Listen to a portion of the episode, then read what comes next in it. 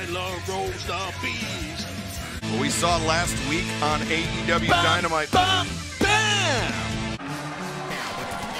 Down with the best friend. Bum, bum, bum, bum. Sorry. Thunder, Rosa, Thunder, she's Rosa, Thunder, she's Rosa. Ruby Soho, Soho, Ruby Soho. I would love that. I knew you would love that. Ruby, Ruby, Ruby Soho. Destination, no, whoa.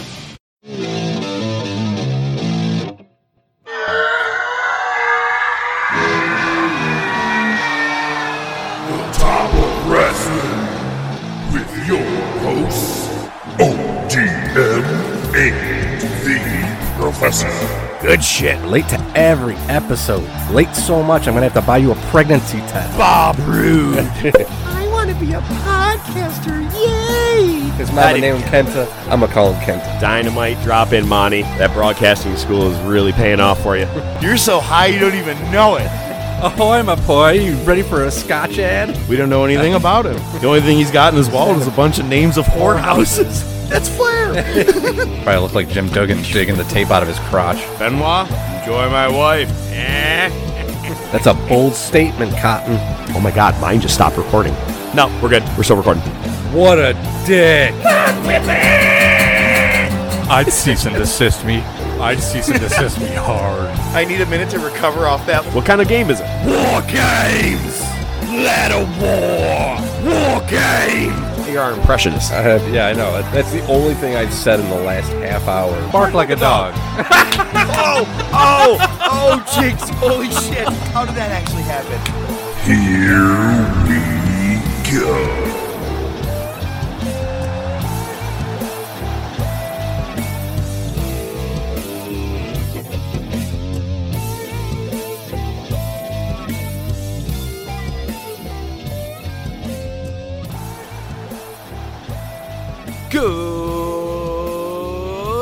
Wrestling Day! It's Wednesday, and you know what that means. Top of Wrestling is here to bring you another badass episode.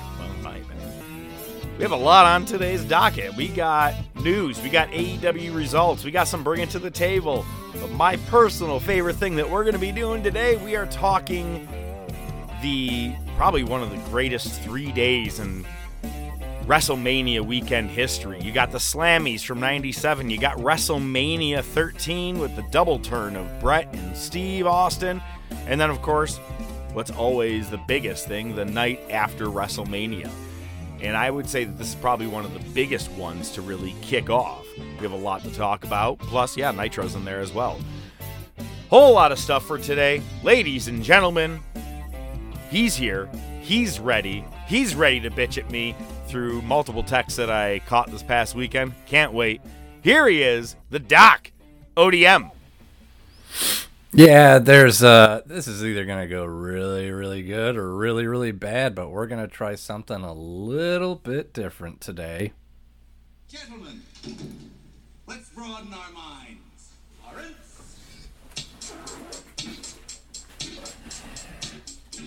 This is going to go really bad.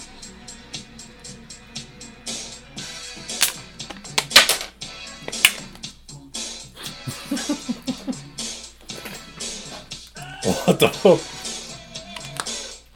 This dude is shotgunning a beer right now. Trying to anyway. The fucking tab You're broke, really so failing that- at so this, that- man. There you go. There he goes. Now bang it over your head like Sandman. There you go. Get this day going. oh my god, he's going for tab- number two. Dude, the tab broke.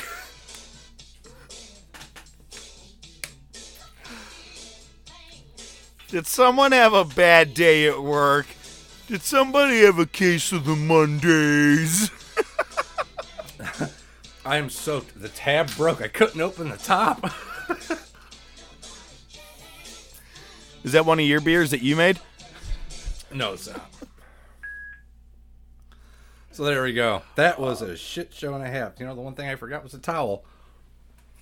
That's all right, man. You'll dry off. We got plenty of time here because, man, It is episode number 12, which means we only have today and next week left for you to share because within two weeks from now, it is the 100th episode of the Top of Wrestling podcast. First, I got to say, I can't believe this.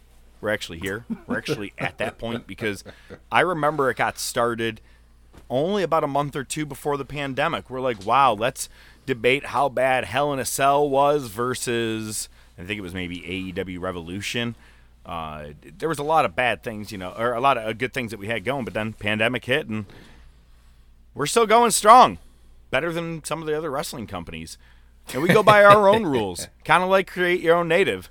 Their na- native, Native. narrative, or That'd native, whatever, way- whatever you want. To, you want to have your own native language, you could do that too.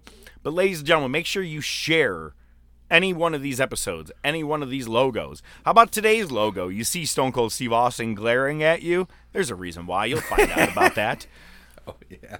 But share anything because when you do, you are entered for the chance to win on the 100th episode our extra, extra, extra medium top of wrestling podcast shirt. All right. I already kind of gave you an idea of what we're going to be doing today. We have Monday Night Wars, bring it to the table. We do have some good shit from Nightwing. He's back on track. Uh, let's talk about some news. And uh, goddamn, I, I like. I really like that at the beginning of the year or the beginning of this season, we said, "All right, let's start tallying how many things that we have called." Go ahead, ODM. What'd you call? Matter of fact, I think I even said it last week, if not two weeks ago. Uh, we were talking about the Briscoes and the possibility of them showing up in AEW and how it doesn't seem like that's what's going to happen. Uh, well, it's going to happen, and just like I said, since they can't do it at AEW, they can do it in Ring of Honor. Briscoes are going to face FTR finally at Ring of Honor Supercard of Honor April 1st. Can't couldn't be happier. So is it TNT that was kind of putting the kibosh on the Briscoe showing up, or like what's the uh, who isn't who's against Briscoe showing up? I understand the scenario behind it, but why is it they could do Ring of Honor and it's still owned by Tony Khan? Yet you know what I'm saying? Like it, it's just it seems kind of odd to me. Because the thing was that it was the somebody at the network at TNT or TBS. So Ring of Honor isn't Okay. going to be on TBS or TNT. So therefore, there you go. Well, that's funny you say that because following up with that, I see you have right here in the news. Yeah, Ring of Honor is going to have a weekly show. Is it going to be the developmental system? Is it going to be just another actual, uh, what would you want to call it? A not draft. Yeah, if we had drafted rosters, you know, I mean, do you have Dynamite and Rampage, and then some Ring of Honor. What's if they are going to have a weekly show? What do you? What's your idea of what their plan is for a, a weekly show there? Yeah, so right now they don't have a TV deal or anything. Uh, what was it? Sinclair Broadcasting uh, owned it previously, or that's where they ran this. No, uh, no word on how they're going to get this content out. Whether it's going to be uh, web based or on a network or anything like that.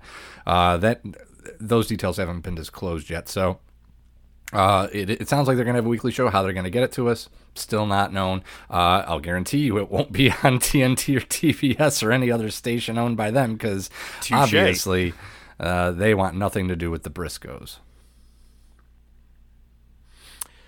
All right. Well, what else do we have for news here? All right. Well, again, this is all just speculation at this point, but I think uh, it's probably true. I don't see any reason not to believe it, especially at this point. Uh, but per Mike Johnson at PWI, uh, Cody Rhodes has officially inked a deal with the WWE. He's going to be on the Raw brand. Uh, will face Seth Rollins at WrestleMania, likely debut there, uh, as they've been referencing him and uh, yeah, and then uh, apparently, uh, you know, I saw a headline, and honestly, beyond this, I really don't care. Uh, the article headline was basically something along the lines of uh, Cody's uh, Raw after Mania plans revealed. Uh, so it's likely going to be his kind of, you know, origin story or or, or, or sequel story for the WWE. His character transition back into Stardust. it's gonna happen. Stardust. oh Jesus. I don't even care anymore to be honest with you. Like I was a fan of Cody and AEW. Now I'm just beyond any form of care with what's going on. Like I said, I was kind of hoping he was just going to show up and you know, be the uh Ring of Honor owner. That would have been better. I don't really what all right. From what I read is that Cody has actually had ink to paper for even more than a couple of weeks now though, and it's Oh, now okay. just being official. If that's the case, why are you waiting so long? It, from all right, we are recording prior to Raw. We know that, but the question is this: Why are you waiting less than two weeks before your biggest pay per view of the year? Pay per views. Oh, I'm sorry. Uh, premium live events. Why are you waiting so long to promote it? Because maybe, just maybe, just maybe, you wouldn't have to give away buy one get one free seats. Buy one, buy a row, uh, buy one seat, get a whole row free. Yeah, I. It probably because Cody was being a bitch and had to wait for the deal that he thought was right for him. I don't know, man. Does it really matter in the end? You know? No, it really doesn't. No, because it's not like I'm going to watch WrestleMania live anyway. Nothing has has intrigued me to go. I have to watch this live. not one match. Nope. Not at all. Not at all. All right. Anything else on news? Anything positive? All right, positive. Well, I mean, something we can make fun of at the very least. Uh, as you know, uh, Adam Scherr, aka Braun Strowman, or formerly known as Braun Strowman, uh, EC3, uh, and Killer Kross have all formed the new federation. Control Your Narrative. They've released Or native? or native, native for your narrative. They have a bunch of rules. Have you seen the rules? I actually I saw a picture of it and I didn't realize that's what it was. It was a giant list. It looked like, and I I was like, eh. I moved on. Why do you do you have it? Oh my god! And uh, they pretty much just tried to like I, I don't want to say they copied Fight Club, but that's the way they made it sound almost. Okay, you ready? Okay. Oh, I'm Okay. ready. All right, here we go. First rule: you are in control. Second rule: you are in control. Like literally, the second rule is the same rules, just in capitals with an exclamation point. Please tell me the third rule is his name is Robert Paulson. No, dude, it is. But you're gonna laugh because it is right out of the fucking movie. Fights end when you tap out, get knocked out, can't stand or quit. Literally, like that's that's the rule. But there's more. Sanctioned matches can end via pinfall. Okay. Fourth rule standard professional wrestling rules apply for sanctioned matches. Chaos ensues in the project pit. I want to repeat that. Wait, I have a part just question. How many more rules are there before you keep going? Four. Oh, okay. Chaos ensues in the project pit. I'm in. Fifth rule no super kicks, no tope suicidas, no Canadian destroyers. I can kind of get behind that one. I'm on board with that. I feel like if you do any of those, you're disqualified automatically. That's awesome. But what what better way to, to have a great rule than to follow it up with another dumb one? Sixth rule the fight isn't with your opponent, it is with yourself. Oh, this is a therapy session. Okay, seventh rule fights will go on as long as they have to. Sanctioned matches hit their times. So I guess that means that I guess what we're getting out of this is that sanctioned matches will be re- regular wrestling matches, but everything else is just chaos in the project pit. Okay, so are you try? You know what I feel like they're trying to be? Josh Barnett's Bloodsport, because if you watch that, there's still. I feel like I'm. I look. I'm to go on record and say I think it I I think it's still a uh, pre-planned event. I don't want to use the word scripted because I think that it's just straight fights if you watched it, but it, they're using wrestling moves and you know it still has a wrestling format to it a pro wrestling format to it i feel like that's all this is is their own version of what bloodsport is Yeah. It, just personally Yeah. So then there's the eighth rule, which we're back to dumb ones. If you want to control your narrative, you have to fight. So, yeah, minus rule number five, which is the no super kicks, tope citas, or uh, Canadian destroyers. I don't see a lot of content here, so hooray! i really hope even wwe aew anybody i hope someone mocks them So, TV. well, the Bucks like, already we're not gonna have a stupid list count. of ru- oh did they Well, obviously, because they said no, no three of the things that they do a lot of. well that's true so you understand that when they have their inaugural inaugural event, we have to watch it. Hmm. okay i feel like they already had a couple of events didn't they Uh, they've more of appearances because Killer Kross is going to fight in New Japan. Oh, okay. All right. Well, I'm on board. Yeah, we'll we'll, we'll watch that shit show. I mean, uh, an event. Is it a premium live event or is it a pay per view? Um, it's probably a we'll pay you to watch it. premium Fight Club. yup. Could it be worse than Heroes of Wrestling? No, probably only because there's not that aspect of destroying all of your childhood memories. Could it be worse and or better than the Slammies of '97? Oh dear God, it has to be. Let's not jump too far ahead, though. We've got plenty of time for that. All right, one more piece of news. Uh, Toni Storm. I'm not sure if you saw. She uh, rumor had come out that she was going to uh, start an OnlyFans account. You know, that's one of the beautiful things about the Instagram page. Besides posting weekly, I just go there and I'm like, oh wow, oh wow, oh wow. Uh, so, uh, a stat for you six about approximately six hours after she launched, she made about 20k. Jesus.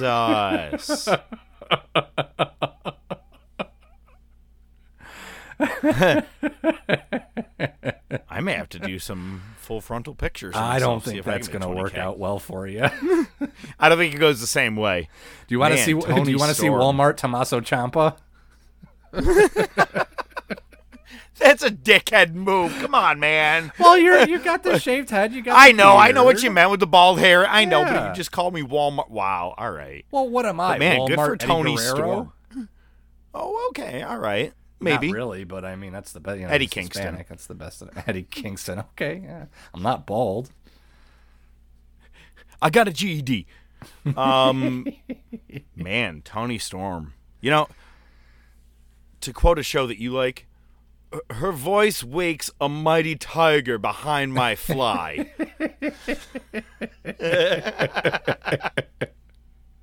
Did you see the one with the reporter yet? yes. Oh my god. I usually lose interest with a woman once I ejaculate. And to think, you cared that you were from Iran.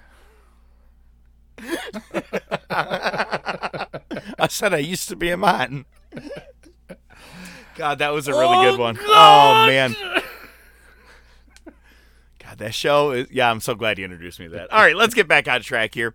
Um so we had this week in AEW. Uh let's just go over what we saw in results.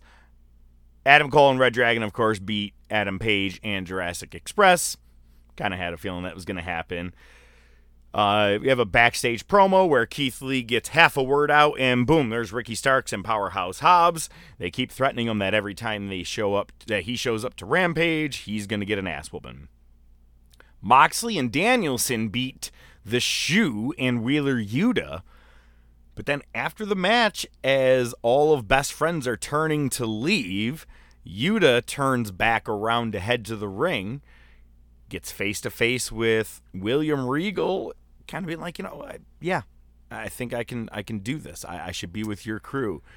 And of course, Regal gives him that hard left slap right to the side Oh, of the yeah. ear and jaw. Like it doesn't always connect right on the cheek, man. It looks very painful no matter how you look at it. Um, I like that. I kind of like a stable of younger guys that Regal is just gonna run with, and But um, it's it's exciting. that's what uh, that's what uh, Daniel said. He said, "Think of the young talent here that we can take in and mold in our image." And he mentioned Wheeler Yuta. Now I'm trying to think in my head right now. There was another name that he said too, and he's like, "We could take someone." Oh, like was it Dante or- Martin? No, no, it wasn't a Dante, but it was somewhere in that kind of mid cardish That level, tier, something like yeah. that. yeah. Um, but I'm already liking this. Uh, it- if you want to join the group, you got to get really slapped by. You got to get jumped in. So FTR has fired Tully Blanchard, and there's been rumors of who they are going to hire as their new tag team manager. And Yeah. the Bucks came in and made a little reference to that person too. They said, "Look, you can have the best there is. It doesn't matter. The- You guys still can't beat us." And the best there is is alluding to, of course, Bret Hart to be the manager of FTR. If FTR is going to be face, okay, but I don't. uh, I don't know if if Bret being a heel manager or a manager with them, I just don't see it. I don't get it. It's I I don't know what's going on. Yeah, I don't. I I just don't see him as a manager. I don't either. So you remember the I- one he did for uh, Natalya? Really didn't do Well, yeah. anything. He just had Bret face, resting Bret face. Well, that's that's on WWE. We want you to just go out there, pal, and just sit there with your with your face. Right. The face you do. um, Yeah, I don't know. I, I I hope it's not. I don't mind Bret being there in some capacity, but you got to find the right job for him, and I don't know that manager is the one. If he was going to be a manager, I'd rather him be what Regal's doing. A stable of young submission guys, you know, something like that. Guys that you want to be the Stu Hart to. You know what I mean? Like you're going to bring back the dungeon and start uh, retraining guys. You know, Right. something like that. I don't know. That that's just an option. Oh man, please tell me that prediction came true. But I don't see FTR being them Yeah. or at least being under his wing. Uh, the Jericho Appreciation Society commencement was equally as boring as I thought it was going to be. Bro, he's trying to throw shade at WWE for being sports entertainers by making them all sports entertainers. It's it's dumb. It's lazy. Like like just t- fucking take wrestling out of it. Just look at it from an entertainment standpoint. It's lazy. It's just dumb. Totally. But don't worry, 2.0, they have real names now. I saw that. I'm They not. have their real I names. Didn't even write them down. Neither did I. You know, I will say though, the story he told about the wrestlers who were in the accident in Buffalo. I didn't know that it was uh, Danny Garcia. I did not know that he was one of the guys that was in that accident. He he did mention Jericho he, he did, did call out Kevin Owens. He did. Yup. He he did say that too. Yeah. There's he did make a pretty good. I don't know. I just wasn't. I'm not sold on it. I'm just. I'm maybe not. it's just because I'm waiting for uh, Kingston, Santana, and Ortiz to show up with like because you got five guys there. Man, please bring over like. Okay. The in acclaimed. a dream world. Okay. Nah. Nah. Nah. Nah. Nah. Nah. nah. What? You got to bring in you got to bring in your crew, your OG, the real LAX. Homicide. He just won the NWA Junior Heavyweight Championship at uh, Hard Times 2 this past weekend, which we'll, I'll actually bring up in a couple of minutes. But Ham or Hernandez is officially done with Impact. I did Tell me that. those two don't show up and be together with all of them together as I mean, they've done it in Impact. There's no reason they can't come in and go against Jericho Appreciation Society, jack off of whatever they are. Just an idea. I would be absolutely okay to. I'm a huge fan of Homicide and Hernandez. I, Right. lo- I always saw Hernandez as a real. He he was like uh, the Keith Lee to me back in TNA, the the real good big size guy that could move fast. Um, I will just bring up that the Crockett Cup winners were the Briscoes. They The won Briscoes, this past weekend, and Matt Cardona retained over Nick Aldis with Jeff Jarrett as the referee, and it was a clusterfuck, just as you would expect it to be. Sounds about right. Uh, Scorpio Sky retained over Wardlow just as we thought it was going to to be with MJF screwing him over. But if you guys think that the next feud is MJF and Wardlow, nope. First, you're going to be seeing Shawn Spears Yep. and Wardlow for a while. and I love it. That's beautiful booking. Because now is your chance to let Shawn Spears shine. He could do some real dastardly shit and and Wardlow will obviously come out the victor in this. But then your best part is that between now and then, when he does finally get to MJF, MJF is going to have a Wardlow 2.0. He's going to have another big badass body bodyguard that's going to be there with him. It's just going to start over again, right? Now you got to get. Oh my God. guy. It's good. Brian Cage. Thank you, because there's been rumors of him coming back soon. There, there you go. Exactly. Beautiful. And that's a big ass guy. And think about some Wardlow Brian Cage matches. Both were heel, so we never got anything with them before. Right. I'm not saying it, it would be an amazing. No, match. I'm just with- concerned because you know Wardlow's shown a lot of promise. You know, we've been watching him from the beginning. That we've both said he's got some promise Yeah. to him, but he's still a little bit green. Brian Cage is a fucking get my shit in botch machine, so that worries me a little bit from that perspective.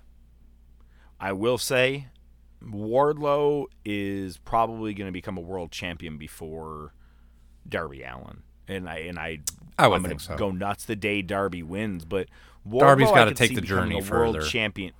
I agree. You know? I could see Wardlow being in the next two years. Darby, he's that Jeff Hardy guy, going Yeah. like 13 years in before he finally gets that championship. Definitely, you know, and I'm fine definitely. with that. Yep. Um, the Hardys had their first match on AEW, and they defeated Private Party. Exactly what we expected of them. They look great. Uh, I'm telling you right now, all that shit. I, I, it's not in our predictions. We can't put it in there. But God damn it, you know I had to be right. You know that Jeff Hardy faked his way out of that company. He's not admitting it. No one's admitting it, but he faked. He's his way out of saying it without company. saying it because he said something how he just took that spot and he's like, I just got it. He's like, I just got out. And he's like, I just got in the crowd and I left. Yep. And then they for them to offer the Hall of Fame without the Hardy spot, knowing he's going to AEW, yeah, it- it's it was all bullshit, man. But uh, again, I can't predict it until he fully. I can't put it in our predictions until he fully comes out and says it. Being like, yeah, I fake that. Right. Television. Right here on TBS. Oh, look out. Thunder Rosa. Fire Thunder Driver in the thumbtacks. She got it. New champion. New champion. Thunder Rosa has done it. Here is your winner and new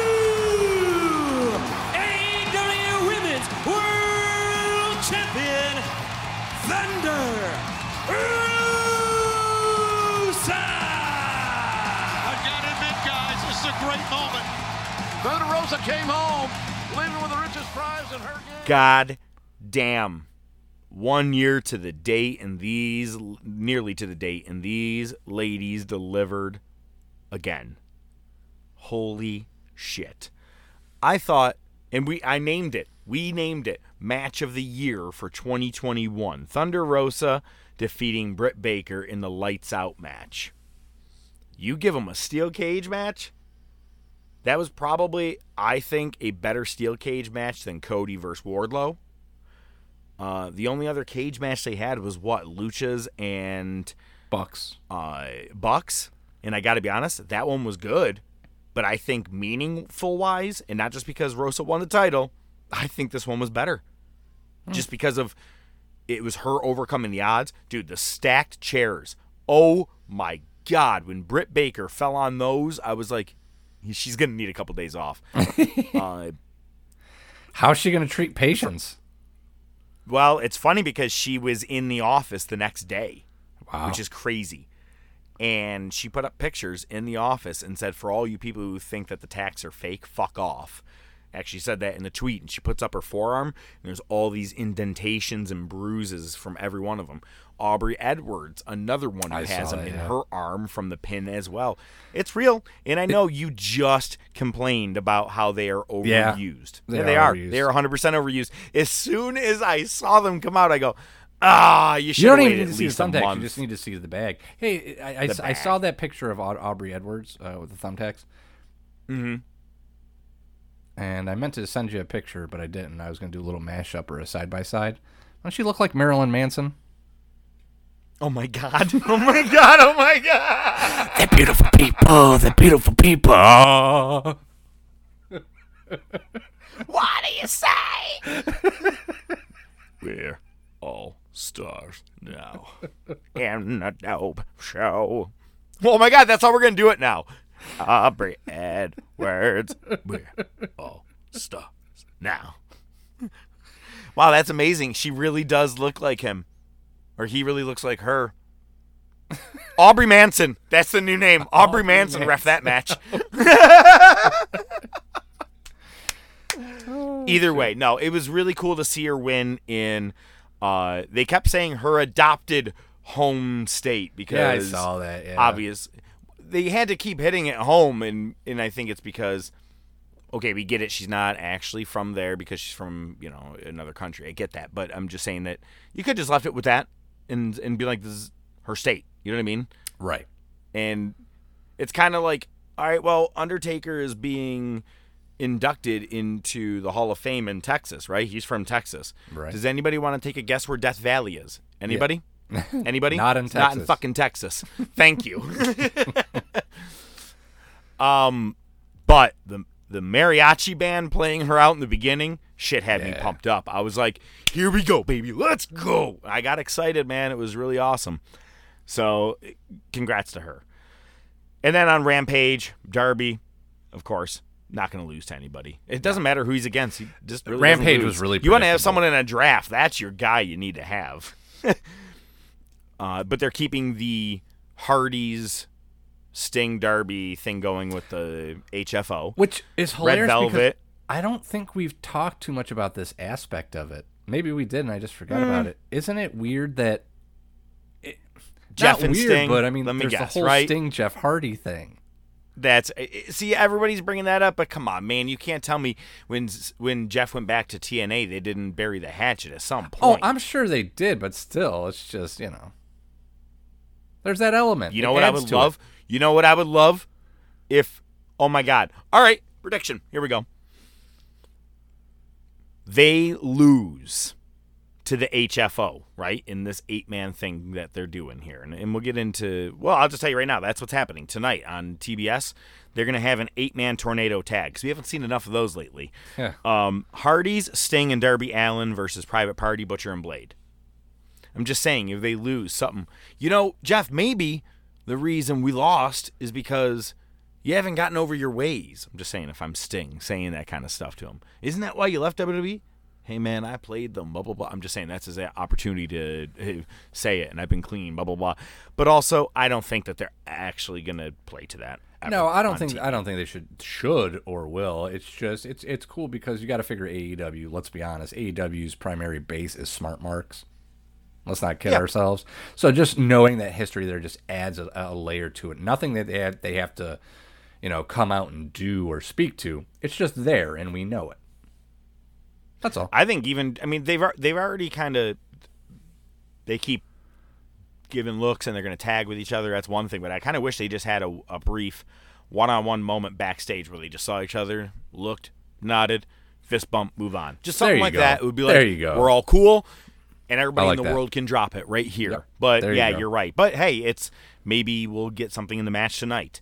Um, Red Velvet did defeat Leyla Hirsch. Uh, House of Black defeated Bear Country and Fuego del Sol. And then Keith Lee defeated Max Caster. Swerve makes a save, and it's looking like Swerve and Keith Lee may become a tag team together, which I'm cool with. I can absolutely get on board with. Something for both of them to do. Tag team division is pretty decent here. Um, even if people are like Bear Country, who are they? Exactly. But guess what? You need your teams that are going to lose. You need your Bushwhackers. You need your fabulous Rougeau brothers. When you had your Heart Yeah. Foundation, Demolition, Powers of Pain, right? You got to have your losers in with your winners. You have, a- I think they have a pretty decent set of tag teams right now. Just get it off of the dinosaur, and we are in great condition because you got Danielson, Mox, or yeah, Danielson, Mox. You have the Hardys. You have, dude. I'm all on board with the claim taking the titles at any point. Anybody, you know what I mean? Like this is you have a really good tag division. Uh, yeah. So we have a lot of good things that are going to be, I think, coming our way, and we are gearing towards double or nothing. So the Owen Cup is also going to begin very soon as well. So that's some good shit. But I have to. s- I'm gonna kind of you know transition into good shit for a reason. This man brought something up, and I'm gonna bounce off of it.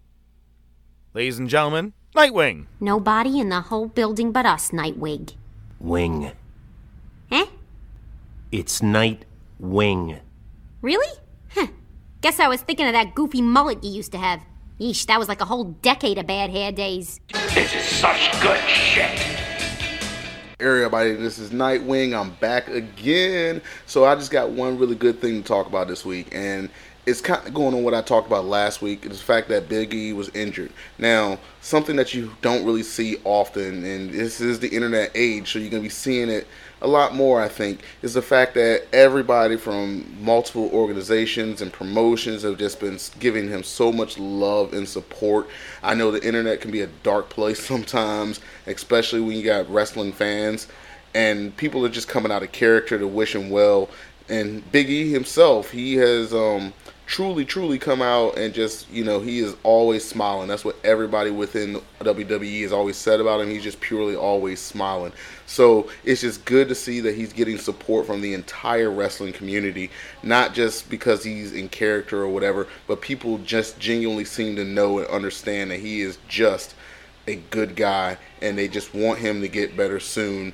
Everybody's praying that he will return to the ring, but we do know that because of that type of injury, there is a possibility. Now, with WWE, it's also well known to say that with certain types of injuries, they can be a little overly cautious. Look at the Daniel Bryan, well, Bryan Danielson when he went out. Look at Edge when he went out. They can be a little bit overcautious. So time will tell. But for right now, it's just good to see that the entire internet wrestling community, wrestlers themselves, across promotions, everybody is just wishing him well. And that's your good shit for the week.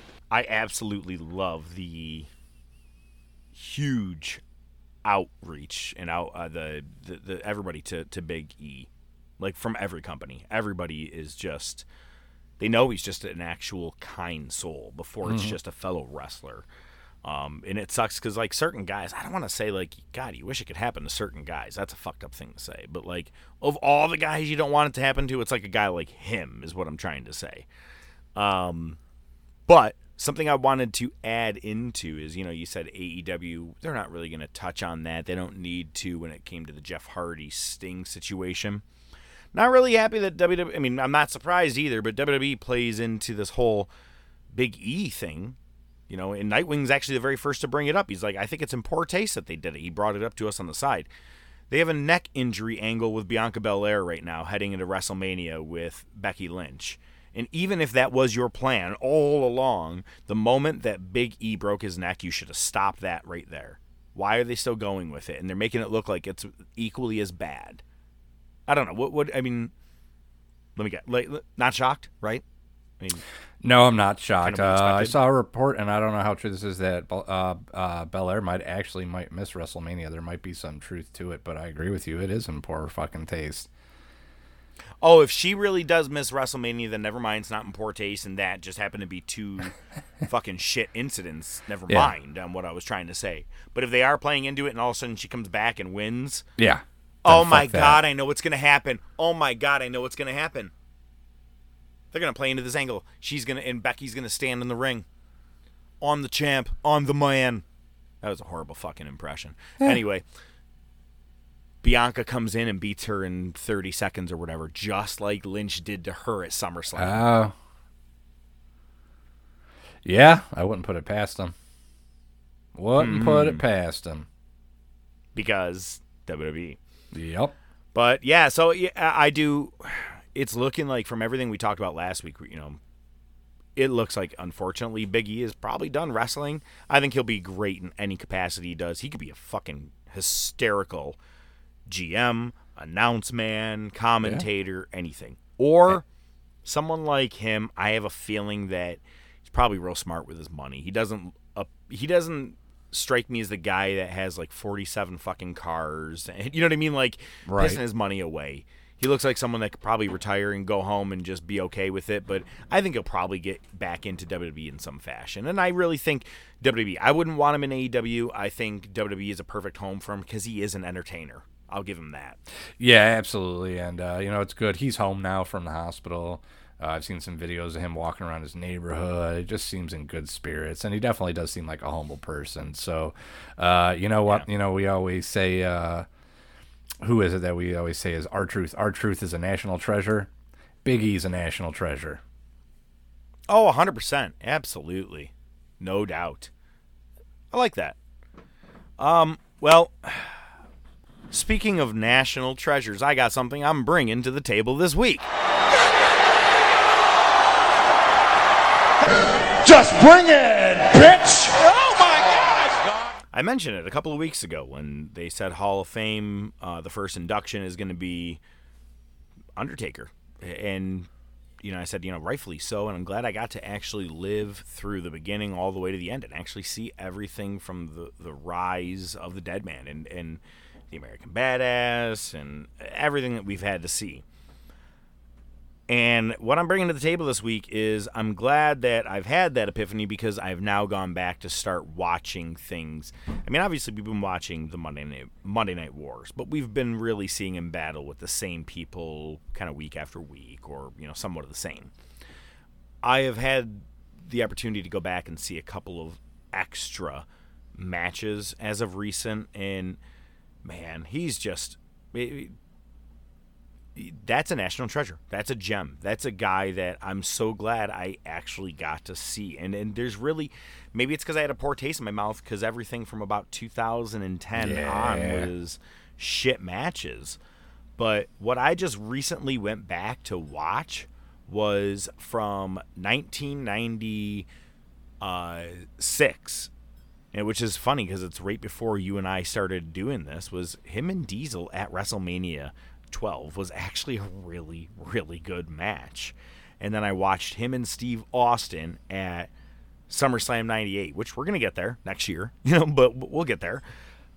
Uh, Another just tremendous match. And then him with Kane defeating Edge and Christian to become the tag team champions on SmackDown. You know, just the history of all the great stuff of watching him. Just again, these are just random matches I put on, and it doesn't matter what you put on. He delivers every time, and he has very few moments that he can probably recall that he hated. You know, and he showed you in the ring. That, we talked about it. You know, the, the look on his face, like I can't fucking believe I just did all this. with He was the only like decent thing right? about the Slammies. Uh, no, there were some great parts about the Slammies. Besides, oh man, we're already digging in. Wow, wow.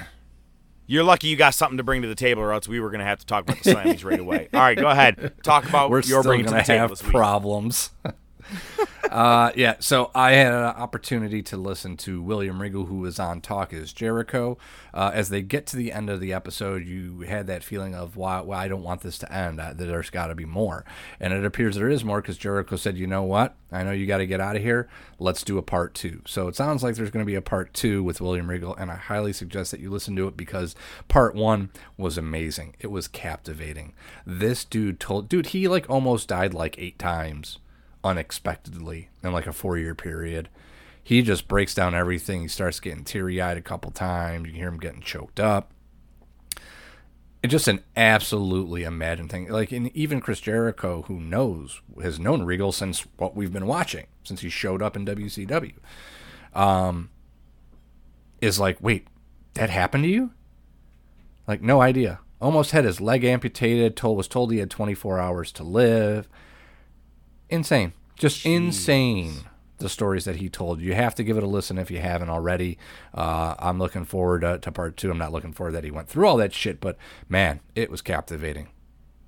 Well, you can look forward to hearing it all, no matter the good or the bad, because the man is on AEW right now. You know what I mean? Like he's here, he's telling the story. That's all that matters. You know, it's not like um, it's a lot of bad shit and we lost him. You know, and now we're just getting the story. Right, He's here, exactly. He's telling the story, so that's, that's good news. Um, the biggest takeaway that I have been reading everywhere is that he had been wrestling with a broken neck since Mhm. 1992. Yep. Uh, Kurt, you could say everything you want about your Olympics and whatever, but Jesus, man, Regal since '92, and he finished his career basically with a broken neck. I mean, like, yeah, or not. Well, I, I know he did have some. Uh, did, didn't he have a fusion done when he was in WWE at some point, or am I incorrect? Uh, Did at the end. I think, yeah, and it was a three vertebrae, or no, it was a four vertebrae fusion. He said, which like nobody gets that. Like two's bad enough. He's like, but it's usually two, maybe three. He had four. Um, But I think this was heading into him being GM of NXT. Like Yes. his wrestling days were done at this point. Okay. Yep. So he wrestled the entire time with a broken neck. Yeah, and he said he he said when he was talking to the doctor, the doctor's like like called him in and was like you know frantic, and he was asking him, he's like, "Can you do this? Can you do that?" He's like, "Yeah." He's like, "I do bridges every day." He's like, you know, my chin touching the mat. He's like, "I do bridges every day," and that's when he found out that his fucking neck was broken. Yeah, absolutely insane. That's a tough son of a bitch, man. Exactly.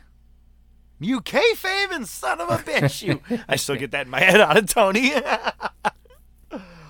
oh man, that's awesome. I'm definitely glad to listen to it. I haven't yet. Uh, it was a busy week. Um, hidden track. So yeah, a lot of stuff. You know, a lot of stuff going on. But I can't wait to listen to that at some point. But the time is here. McMahon's got plenty of nuts. Ted Turner don't. Marty, you've got to come back with me. Where? Back to the future. Wait a minute, Doc. What, what are you talking about? What happens to us in the future? What, we become assholes or something? Give me a hell yeah! McMahon's got plenty of nuts. Ted Turner don't. You'll see our superstars. No old guys here tonight. Ladies and gentlemen, it's the 1997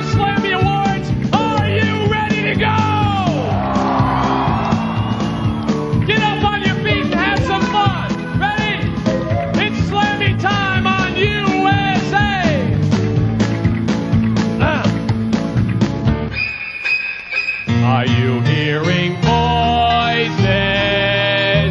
One man thought he did. See, that's not uncommon when you're psychosis. Rocky meets the Sultan for the Intercontinental Gold. Nothing rhymes with Sultan, so let's sing about that guy Stone Cold.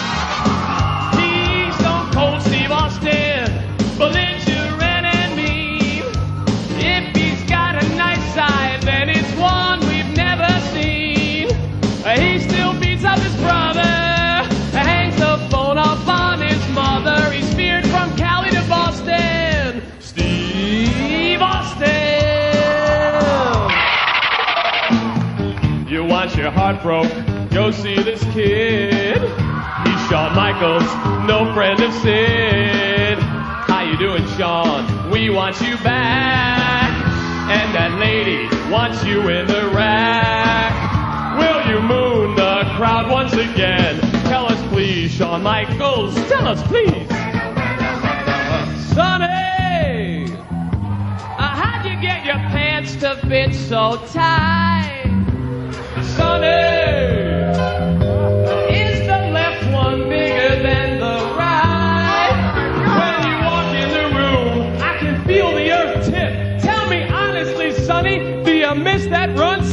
Oh, Sunny! We love you.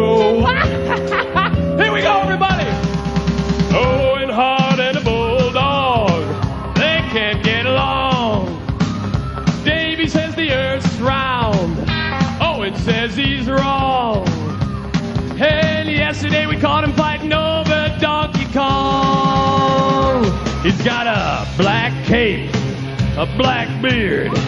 He's from the dark side, so he's kind of weird. He once showed up and. Well, let me just sing what the people said. He's six feet under from the creatures of the night. Everybody's crazy about the Taker Man. Do that funky dance now, Flash Funk. Ready for a booty Flash Funk. Burger King, your attitude it is Whopper size. Burger King, how can you wrestle and still make fries? Faarooq, you changed your name. Why did you have to go and form the nation with that crushing Savio? Your domination with that? You won't scare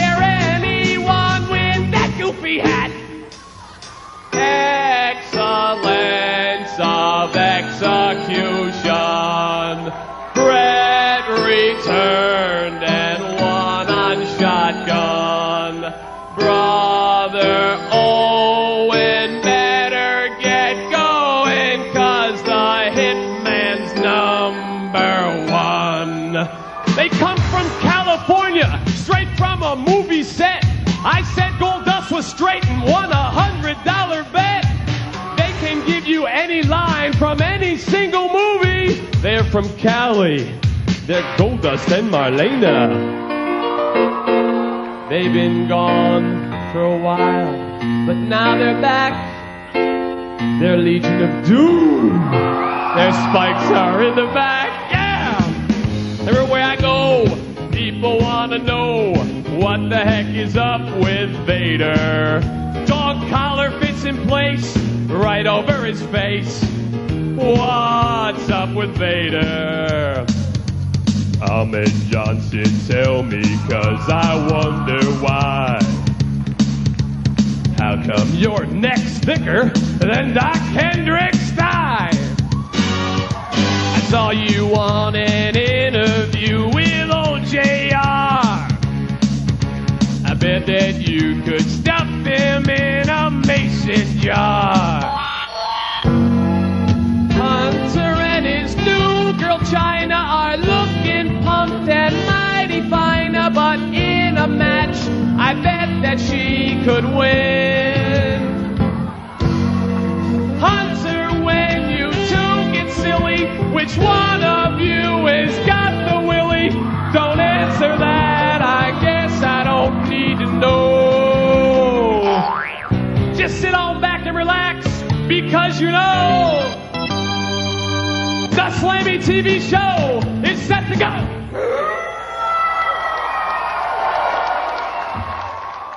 It's always tough following the uplifting experience of a glorified TNA exhibition. but, uh, girls, while you're for? back there peeling out the crumpled dollar bills out of your G string, Oh, that's just earmark them for me instead of the plastic surgeons, and you'll be fine with me. So far, that beats what up until now has been a long succession of shameless, suck ass acceptance speeches. From Uncle Tom, Ahmed, I'd like to thank the fans. to Rocky Maivia, I'd like to thank Daddy and the church choir. Yeah. But Rocky, you forgot to thank the escort service for your date tonight as well. Oh my goodness, the beautiful Cindy Margolis. right on down to Stone Cold, whose sacrilegious prostitution of John 3:16 may get him a date with the Undertaker. Anyway, to get on with things, I'd like to present the best one, two, three finisher of the night. Can I get the envelope, please? Okay, we got to go to the video. Yo, Hitman! Uh-oh.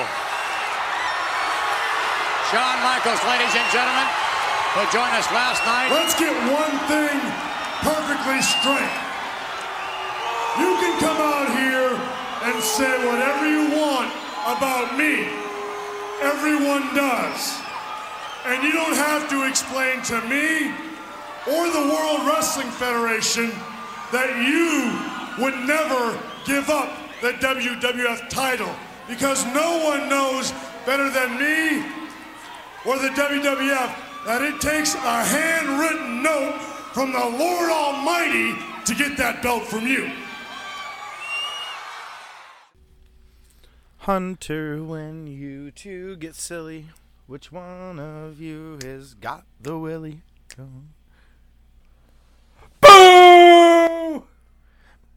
Please tell me I sent you the right link. I'm, I'm sad to say you did. Was it 97? It said Slammy's Oh, oh, 97. Oh, yeah, it was 97. Oh yeah, I, I'm sure of it. Chyna was there. you know, we'll get into it. Or is this it? Is, it, I is this like just how we're going to do the intro? Fuck it, I guess. here? Yeah, we're in. We're live, pal. I mean, Jesus, but what's the point of practicing? Uh, you heard a couple of, of the sounds there in the beginning, right? You got a song, you got a uh, Pillman speech. I think probably was the best one, but uh, we'll get into it all. You have a Slammy recap coming up here. Um, I would say probably the greatest award show of all time. No, no. Okay. I already did one Uh, boo. what I don't your- want to do another one that close right after it. All right, well, what's going on, man? Why did you not like this? Because I could have sworn that. I mean, you have a great opening, ladies and gentlemen. Todd Pettengill, and Todd sang an entire freaking song with a bunch of different songs, melodying and parodying with wrestlers. How is that not awesome? So I'll tell you right now, I took notes while I was watching in bed. You took notes, and uh, I I did not transcribe them into my master list because I want to forget that this ever happened. Shall we get started? Well, oh please. Well, are you going to talk about the song? We'll start with the song here. Uh, I'm just going to go through the notes that I took, and then you can touch on all the different points because I'm sure you have more data than I do. Um, All right, yeah, can I just stress this part right now?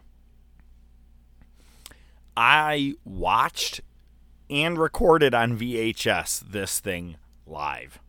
I had this thing since its airing. To this exact date, and I texted this to you, I can do that opening song beginning to end without a fucking hesitation. No problem. I'd be willing to put like thousands of dollars on it. I'm that good at it. I am your Todd Pettengill. Ooh, that's cool. Maybe I. Ooh, I'm the Todd Pettengill of this show. I don't know if that's a good thing or You can go thing. on and keep It's kind of like that. being the Marty Jannetty of the show of the tag team. but so everything that happened, I kind of like this. Now here's the deal. You have the slammies that most people are used to nowadays, where it's just attached to Raw. You have a couple of people coming out, you know, uh, in right after Kanye West interrupted Taylor Swift, Batista came out in pink and did the same exact thing. You know, they mocked that. You know, there's a lot of funny moments, but I thought this was actually a pretty fantastic thing. It's set in a ballroom kind of area. It has a stage. It's much like the Grammys or the Oscars. If you haven't had the chance to watch this, it's on YouTube, uncut, ready to go. Slammies 1997. But please give me your notes. It was more like a wedding reception on Long Island from 1984, but that's a different story altogether.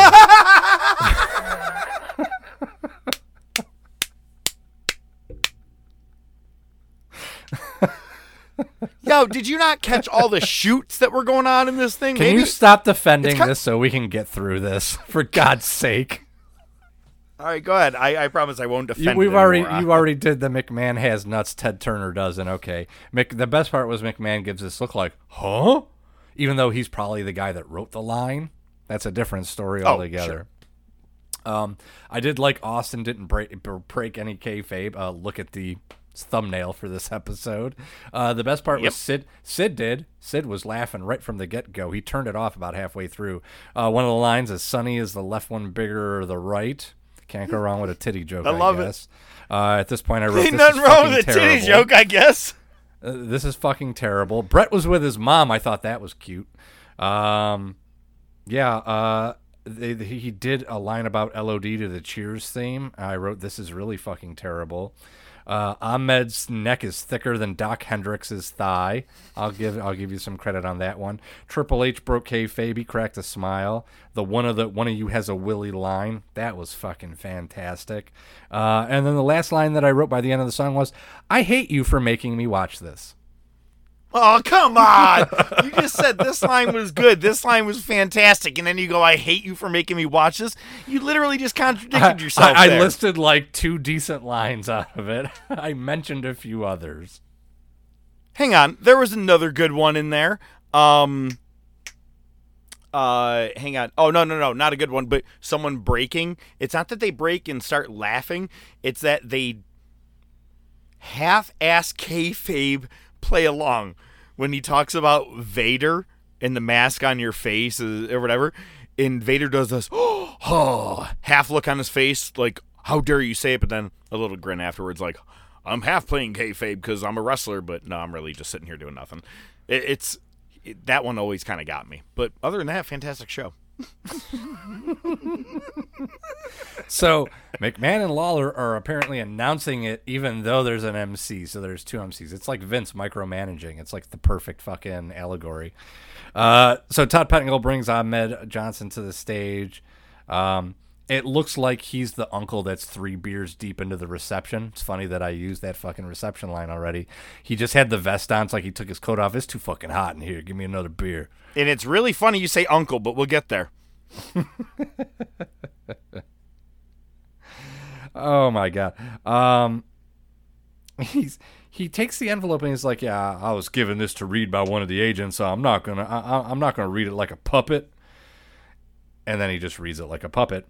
Uh, the new sense, the new sensation of the Squared Circle Award. Uh, your nominees are Austin, Marc Mero, Fla- Flash Funk, Funk Flash, Flash Funk, Mankind, and Rocky Maivia. I wrote it right that time.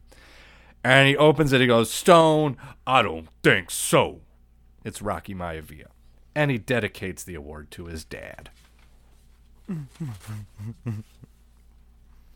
Anything? I wanted him to win. Great start. Good start. Right, Good we start.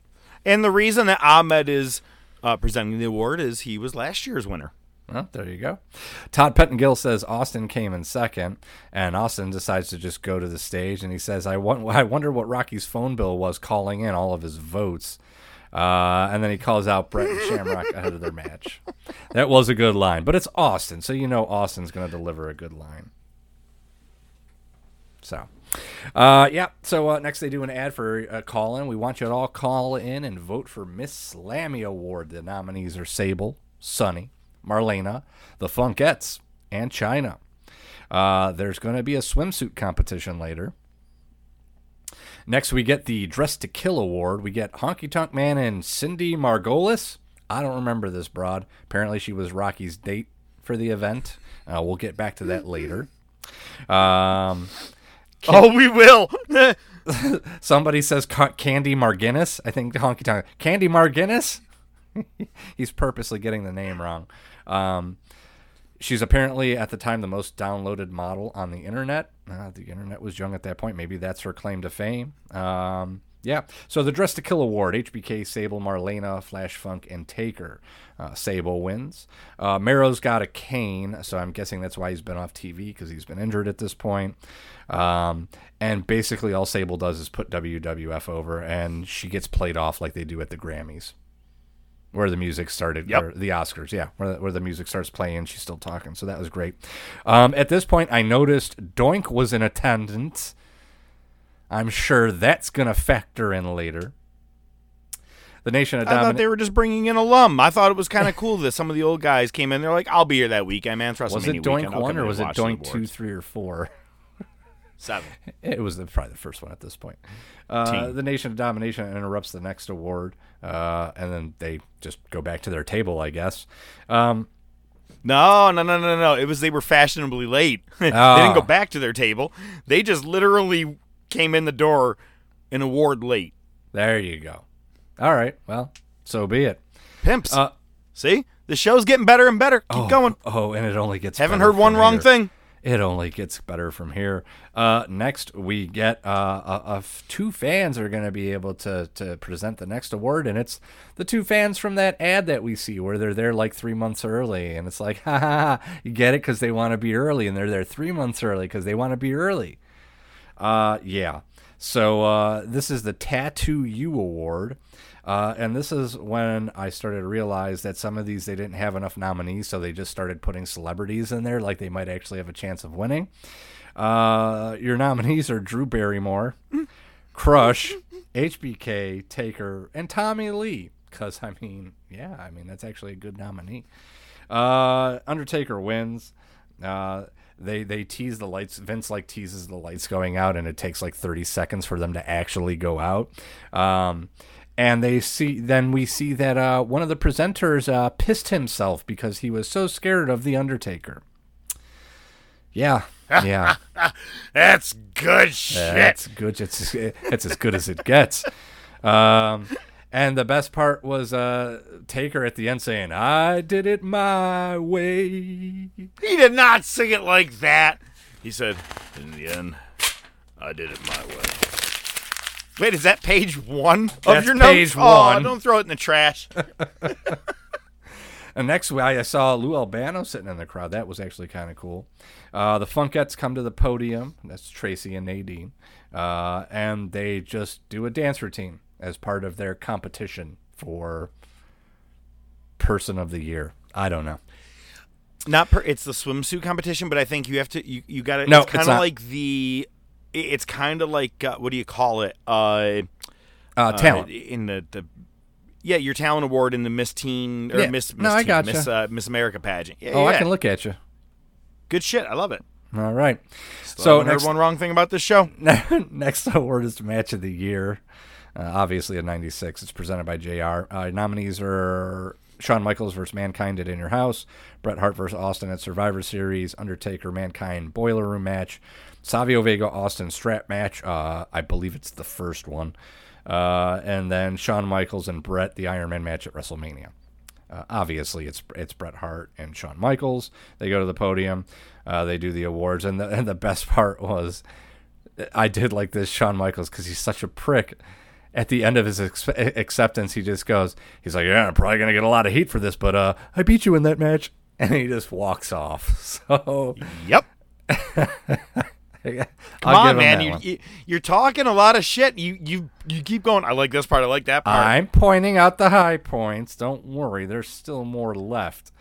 Um, Look, Doc I Hendrix- don't know if you actually wrote this part down, but you texted me something.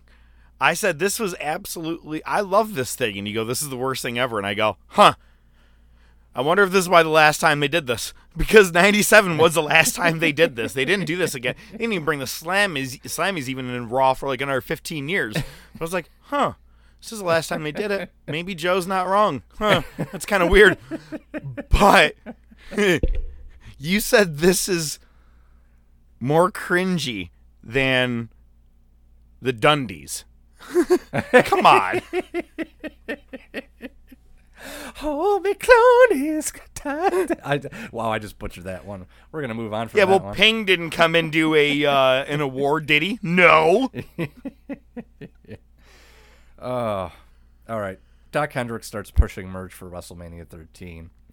Uh, the one guy's wearing it around his waist to cover the pee stain, uh, pee stain in his pants. Uh, next, LOD present uh, the Best Hair Day Award. I'm so done at this point.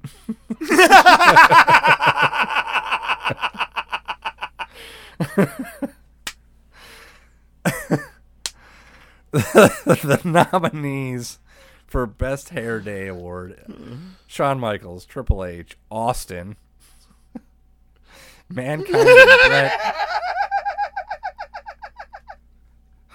and Triple H wins. and he talks about his luxurious hair, and he has that accent still, even to this moment, that I Uh. still do not remember when he all of a sudden just drops. We got to I start feel like paying attention when that accent. accent goes away. Yeah, it's pretty much dropped at this point. Next, we get Lou Albano and Sunny presenting the Loosest Screw Award. Psycho Sid, Mankind, Kramer, yes, Kramer from Seinfeld, Mm, giddy up. Steve Austin, and Bob Backlund. Me personally, I would have given this one to Bob Backlund because I don't think that's an act. But anyway, Mankind wins. I wrote Kramer. Uh, this might have been the best part of the night. I This is the part where I think fuck?" this is where you work the boys, right? Mankind thanks Aldo Montoya, who's there without a mask. Yep. Just a pair of sunglasses looks like just incredible. Is what I'm not even doing the joke. I'm saying it's just incredible wearing a pair of sunglasses. And he goes, 'cause that's all "I want to thank my mentor, the man that's really given me everything I need, Mr. Aldo Montoya." You see, everyone, all the other wrestlers are fucking marking out and laughing. This is He- him yeah. working the boys. He does he does the Rocky speech. Aside from my daughter being or my kid being born, this is the best night of my life. And to my sick wife at home, yo Adrian, I did it. I loved it, dude. This was amazing. Um, next we had uh, another talent portion of a Woman of the Year, Marlena, doing what she does best, blindfolded, smoking cigars, guessing what kind they are.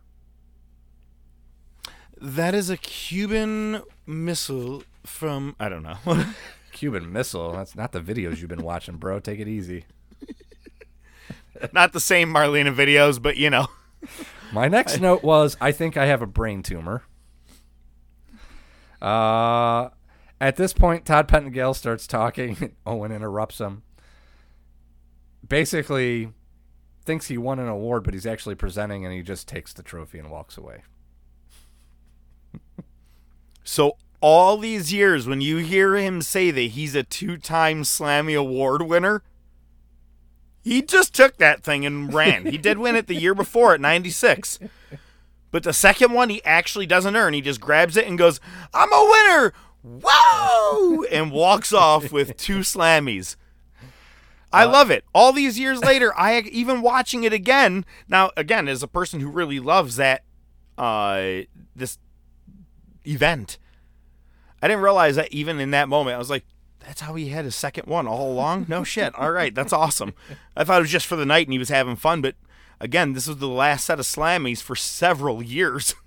A- a- a- As Owen's walking off stage, uh, he hits a waiter with a drink tray that spills on Vader, and Vader slips and falls and chases Owen out.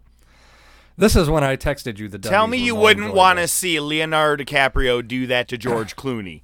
But they can at the Oscars. But here in the WWE, anything can happen, pal. Next, Sable performance. Do you think that Miss this Slammy- award show is the heroes of wrestling of award shows? It's gotta be. it's gotta be. Sable does her talent show next for the Miss Slammy Award. Um, it's her doing karate and board breaking, and then the camera looks at her and she goes, "Bruce who?" Okay, that was Bruce bad. Leroy, I- you jive like ass it. coolie.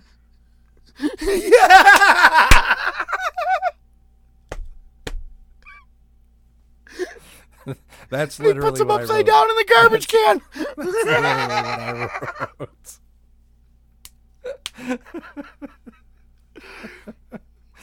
um, next, Jesse James singing "Something Gone Wrong." Oh, you didn't know? Your ass better overdub somebody. Why did they play this live when they could have just recorded it and lip synced it? This was fucking terrible. it was what was it called? Something's gone wrong. yeah, something's gone wrong. All right.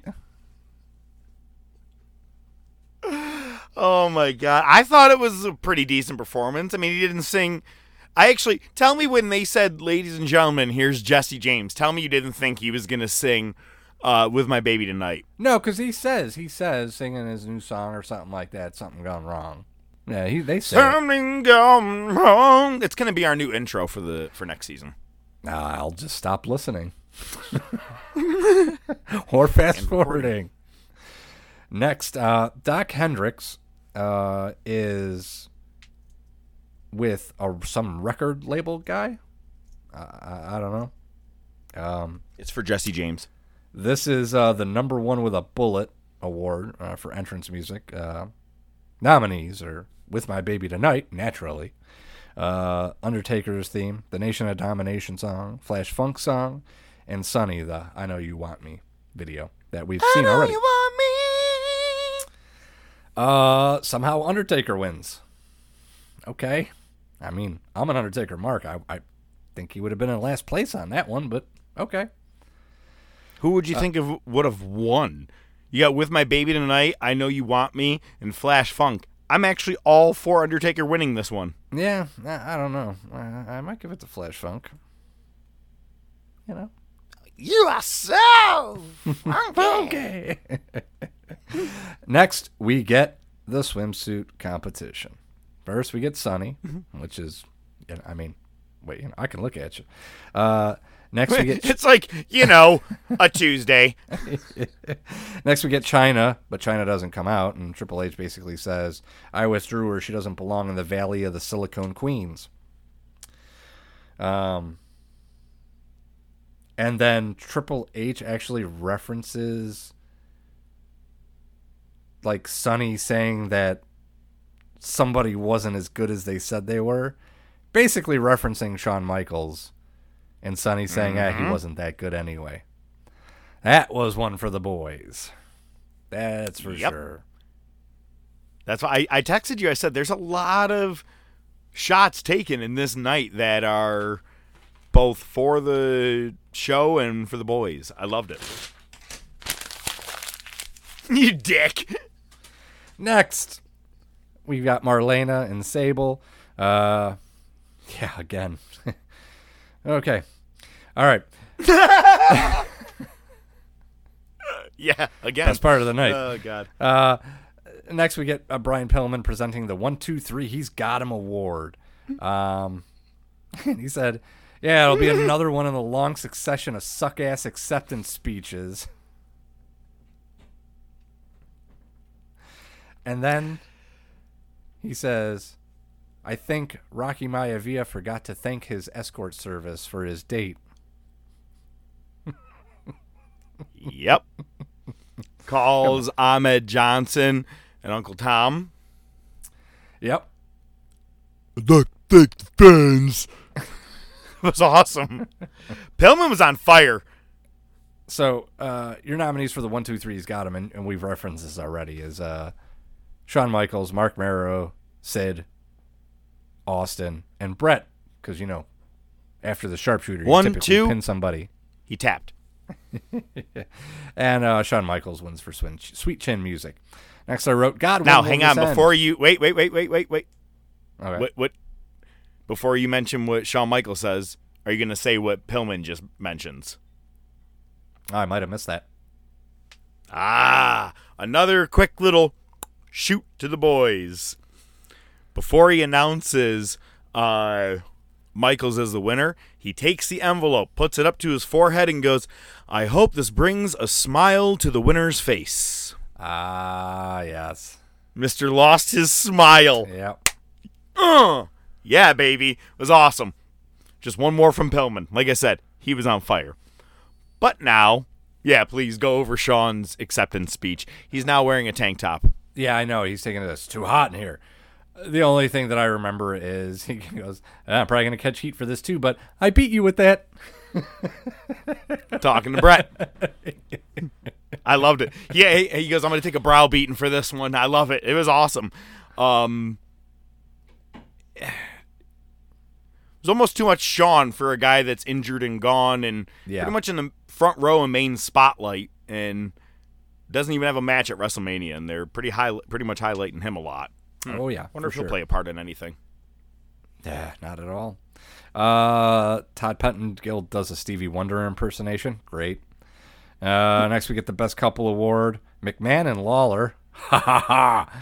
Uh, Goldust and Marlena, Bill and Hillary Clinton, because you know they're probably there. Marc Mero and Sable, Siegfried and Roy, and Triple H and Chyna. It's Goldust and Marlena. Great. Uh, next, we see Chyna weightlifting as part of the talent show. That I mean, shit, that was pretty fucking impressive. Um, at this point, I wrote, I think this is what they play to terrorists in order to get them to talk. like they just lock them in a room for 20 hours and say you're going to watch this on repeat. The Slammies or this next part? The entire show. Uh, the next part was basically just uh, well, we'll Talk! there because there's Talk! don't make me start it over again. Oh God, please don't play the song. Then who, It- where it are the some- guns held? McMahon's got. All right, I'll tell you where the guns are. Sunny's part of the talent show was just her "I Know You Want Me" music video, which you know, again, hey, I'll take it. Uh, A next whole bunch of bikini in the water videos. Her playing pool, eating strawberries. Mm-hmm. You know, you can figure it out for yourself. everything that you could do on fans only right now for just fifty bucks, and you can spoon her as well. You can do it on OnlyFans. and you can find too. out is the left one bigger than the right. Next was the most cringy award of all because it had Bob Backlund presenting. Uh, with some shock jock from Chicago, the dollar store version of Howard Stern. Um, it's the Larry Flynt Freedom of Speech Award. It, uh, your nominees are Jerry Lawler, Steve Austin, Paulie, Faarooq, and Howard Stern, naturally. Um, Backlund just starts fighting with this dude's entourage. Um, Todd has to kind of interject and just says, All right, Austin wins. And apparently, on the way up to receive the award, Doink sprays Austin with the squirt gun. He gives him a little bit of a dirty look. He goes up, gives a brief speech. He drops the award on Rocky Maivia's table and just proceeds to beat the shit out of Doink. It was awesome. Yeah, I, I, awesome isn't necessarily the word. It was a it's a ray of sunshine in an otherwise cloudy world, but we'll go with that. You know, actually, I, I, I forgot to mention when Rocky was giving his speech and he was being very sincere, Hmm. they zoom in and the headbangers are using the tablecloth and wiping their face as if they're crying. They're like, oh. You can't convince me this is a shitty show. Oh, I'm I don't sorry. need to convince you Maybe, of anything. Uh, that's not my charge here. My charge is forgetting this ever happened. Uh, next, we get Walter Payton, sweetness himself out. I bet he wish he died at this point. Um, Jesus. it's the star of the highest magnitude award. It comes down to Shawn Michaels, Steve Austin, Undertaker, Sid, and Bret. Taker wins. He gets the hat trick for the night. Uh, I wish he would bury this event. Uh, I could have watched an entire season of the LT crowd dick. instead. Uh, we get Hendrix Hawking merch again. Then we get our Lifetime Achievement Award. It's uh, the Golden Boy Arnold Skaaland, I think is how you say it. Um, Sable wins Miss Slammy. I want my two hours back.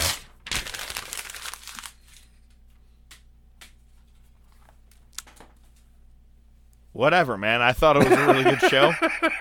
Uh, you know what? Ted Turner wouldn't make one of those shows, and that's why McMahon's got plenty of nuts. All right, what happened at WrestleMania? Because that was the next night. That was the next night. We got a nice little hype package to start off. Uh, opening match: Godwins versus Headbangers versus Furnas and LaFon versus the new Blackjacks. Uh, it's a four-team tag elimination match. Uh, you know the rules we're familiar with them. Tag to anybody.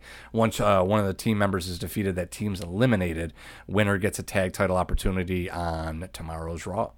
Uh, headbangers end up in the ring together at some point. We get this spot every once in a while, like they have to face each other, and they just do their headbanger mosh thing, and then they tag other people in. Uh, I have a question. I genuinely want to know this because when I was at Revolution and it was uh, Jurassic Park versus Young Bucks versus Red Dragon, why can you not? It- right, it- all right, they just showed you that both headbangers can be in at the same time, right? Uh huh. Right. And in that three way one I watch, it's one fall to a finish. Why not just somehow get both guys in, pin your partner, call it a day? You win, it's over. I'm just, you know. But sometimes when you No win, you actually lose. Oh Jesus, Rosie Perez, come on, let's go. let's let's get into WrestleMania here. You know Uh, what? it was- boo, boo. Vince actually references Dynamite Kid at one point.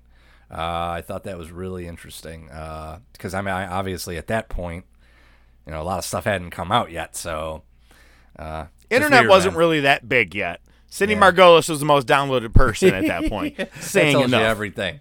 Uh, Blackjacks eliminate themselves in a DQ, and Furnas LaFon are counted out in that same scenario. It's down to the Godwins and the Headbangers, and uh, Headbangers win with like some weird sit out meteor or something. I don't know. Uh, next, we get a ad for In Your House, which is going to be Revenge of the Taker, which is going to be April 20th in Rochester, New York. So we're going to be there shortly. So, all right. I can't Uh, wait. You're gonna see my really shitty bowl cut.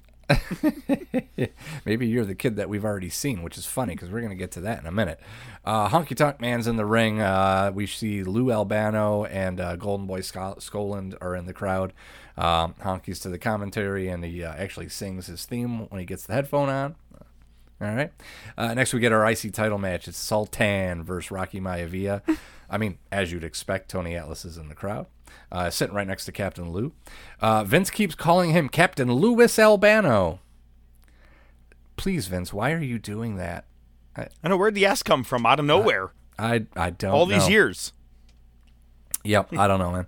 Rocky goes for the pin at one point. Ref gets distracted by the Sheik, and Sultan gets the advantage. Rocky wins on a roll up. Uh, JR interviews Rocky on the floor. Sultan jumps him. Uh, Sheik actually starts laying the boots in. Uh, Sultan hits a splash. Sheik lock actually locks on the camel clutch. Sultan's starting to slap Rocky, and then fucking wouldn't you know it, Tony's Tony Atlas's dead ass just keeps his ass in the seat, and Rocky Johnson comes out, makes the save, uh, and uh, yeah, basically Dad came in and made the save still look like he was in pretty good shape, and Tony Atlas said, "Fuck this, I'm just gonna sit here and drink my soda." It's a cool WrestleMania moment. Yeah. I don't think it gets talked about enough. Absolutely was, and they completely blew it on Raw the next night. But we'll get there when we get there. Oh, Uh, we will. Yep, we get Todd Pettengill with Shamrock. Uh, it's basically a breakdown of that whole segment with Billy Gunn, where he, you know, kind of got him to tap out twice in a row. Uh, and then next we get Doc Hendrix with Triple H in Chyna. Uh, says we're still not sure of the relationship with you in Chyna, and Triple H basically says you don't need to know anything about it. Which leads us into the Triple H match against Goldust. Uh, Goldust basically goes for the curtain call at one point, and Chyna confronts Marlena. Uh, Goldust pulls Marlena up to the apron to get him away from her. Triple H gives Goldust a flying knee off the ropes. It bumps Marlena right into Chyna's arms. Chyna gets the bear hug on her. Triple H hits the pedigree. Boom. There you go. Hunter, when you two get silly, which one of you is got the willy? Next, Shawn Michaels. It's Chyna, yeah. we see Shawn Michaels trying to work a keyboard. That was uh, amusing. Uh, next, we get Vader and Mankind versus Owen and Bulldog. This is your tag, tag title match. JR asks Bulldog if he's offended that Owen said he's smarter and the captain of the team. Still playing on that. Um, there's a sign in the crowd that says, Owen, we want to touch your slammy. Just in case you missed that. Oh, the trophy. Yeah. Oh, oh, the trophy. Uh, JR tells Lawler that his favorite queen is RuPaul. Okay. Uh, Vader uses the urn on Bulldog while the rest distracted. Uh, we see Stu and Helen Hart in the front row. Uh, I just love watching Stu Hart. I, I think that's like one of the.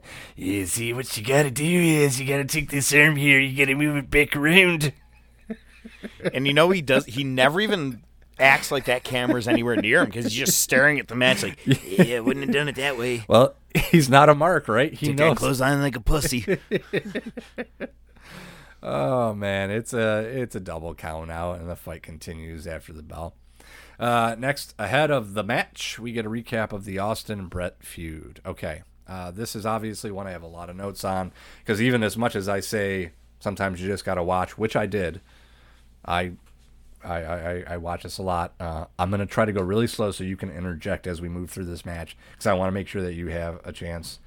You know, I don't want to just roll through the whole thing and then I gotta be honest. I didn't really take any notes. I mean, it's just a Okay. gem as it is. I like All this match for what it is. So yeah, So- I'm with you. yep. Go ahead. All right, so all right, so you retort. Obviously, Ken Shamrock is glass. This is the great spot. This is the first shot we get it of Austin 316 glass that it actually shatters and drops. Yep. Fucking what a spectacle! It looks so good. And the thing is, he no sells it.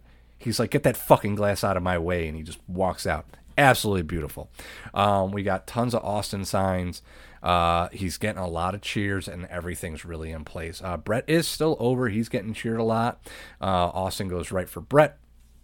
Uh, the start of the match was that of a brawl. You know, I'll be the first one to complain about too many fights going to the floor and, and going through the crowd isn't the best thing, but sometimes it works. Benoit and Sullivan, that worked. These two guys hated each other. They just fucking they didn't care where they went. They just said, "Let's fucking take it to the streets." That's what happens here.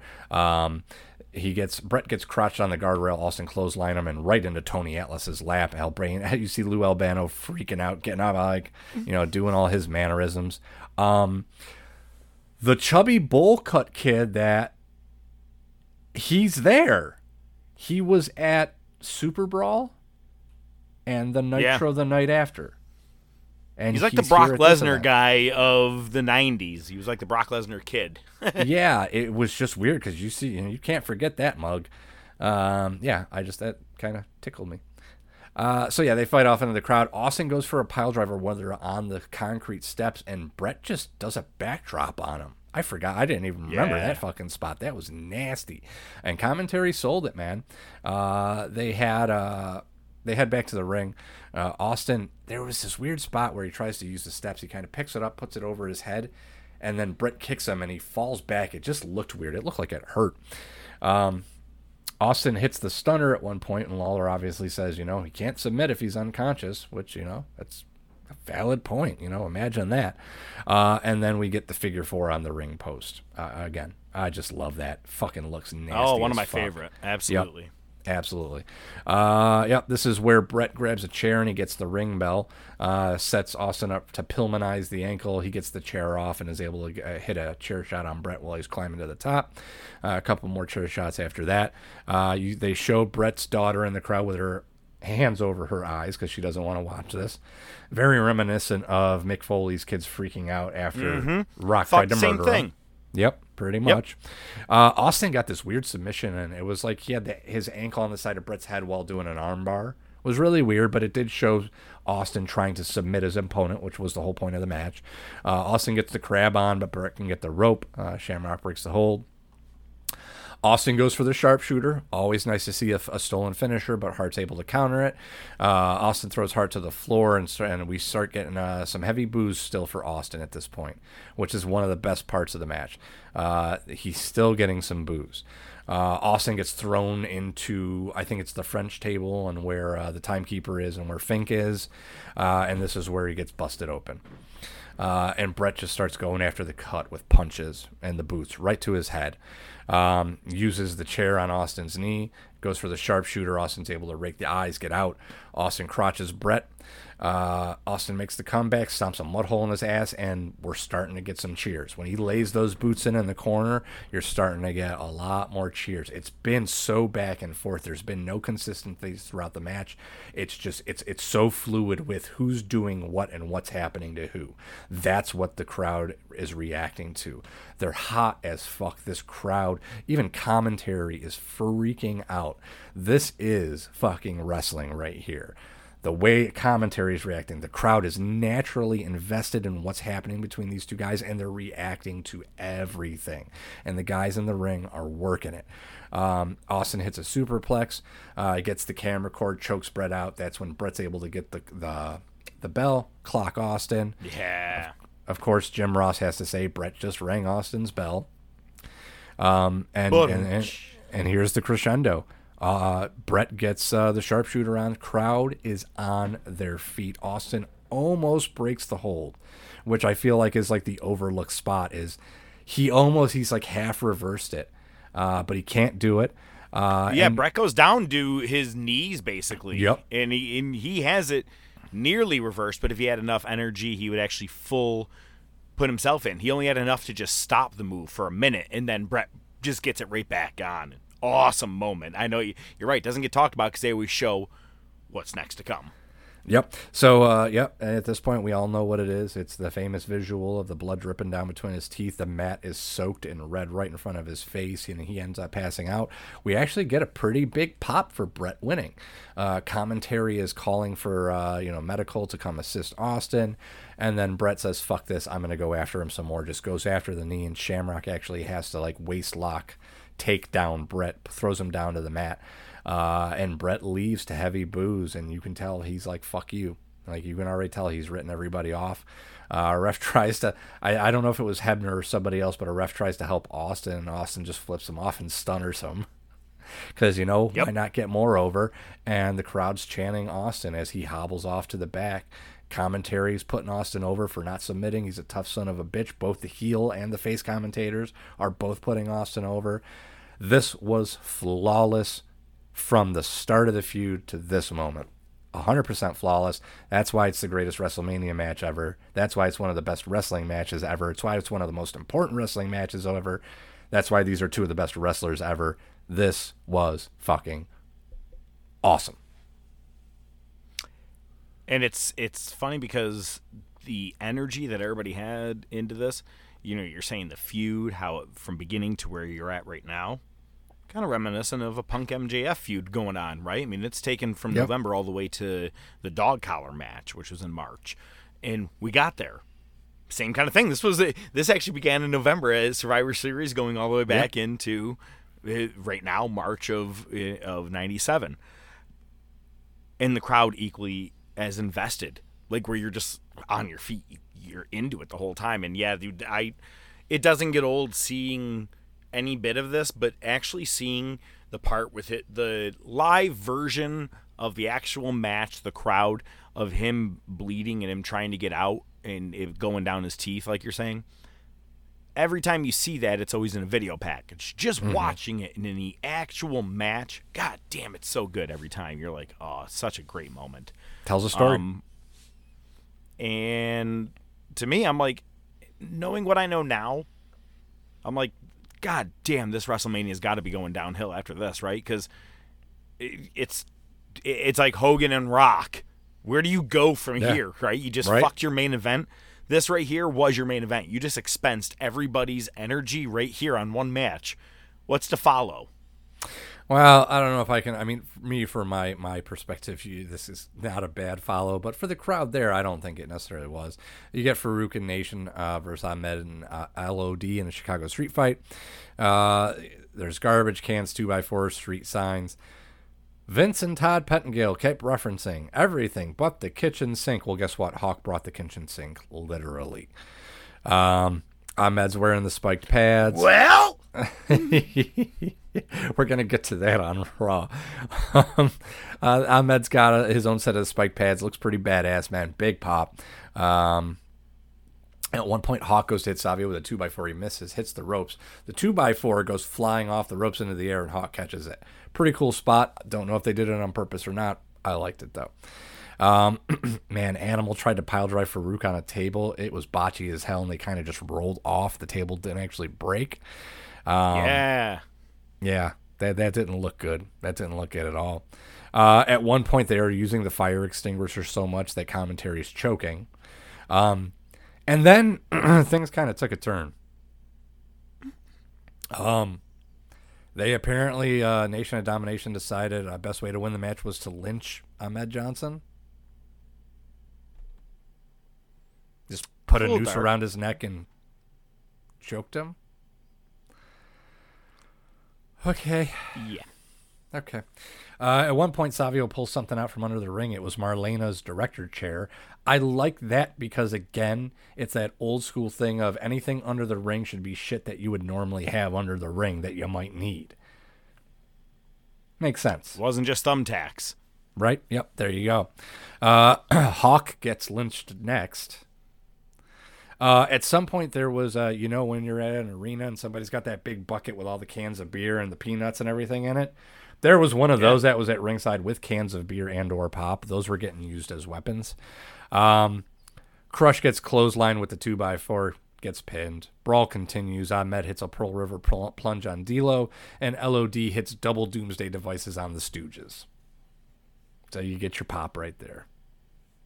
I gotta be honest, you know, kind of. A, I think this is an underrated WrestleMania. There's really nothing technically wrong with it because Yeah. you had the Triple H Goldust feud that has been Right. going for quite some time. Mhm. You had Rocky defending his title, and and you know you had your good moment of the night. This six man well, I don't know what it was three versus like eight or whatever with the nation. Right, right. Was actually pretty good, and it, and you're right, a good follow up for what you should have exhausted your fans. Right. They were pretty invested in this because you kept them going. They were into it. So not bad so far. Yeah, I don't know. I'll give you that. Uh, next, I, I did. I did. I have a Vlad spotting in the crowd. That's always a, a fun thing. Yep, Vlad is there. Uh, we get HBK's music hitting, and he heads to commentary. Uh, so the one thing um, to note, I'll say, is that uh, Shawn was about to get in the ring to do his pose and everything, but he stops and he goes around all the crowd, all the way back to the aisle, come back, give everybody high fives, then he does his pose. But when he gets to commentary, he sees some fans behind commentary, and they're all throwing up the two sweet. So he hits them all up. Just something I want to note. so uh, this is our main event. We get Taker versus Sid for the world title. Uh, Taker comes Can I ask out. you this question? Did you ever think that the main event would be the one where you can go, hmm, I could probably take a piss right now? But you know what? I'll keep your statement going. This wasn't as bad as you think it would be. Not as bad. It wasn't. Um, it wasn't great. it, man. I'm a very, very big fan all time of Bret Hart. That motherfucker annoyed the balls okay. out of me. Well, there's that too.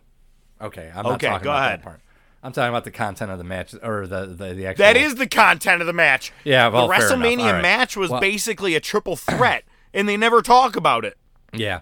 Well, we'll we'll get into that. Uh, yeah, Bret immediately comes out and gets in the ring, gets the mic, calls out HBK, calls him a phony little faker. Take your pussyfoot injury and find your smile.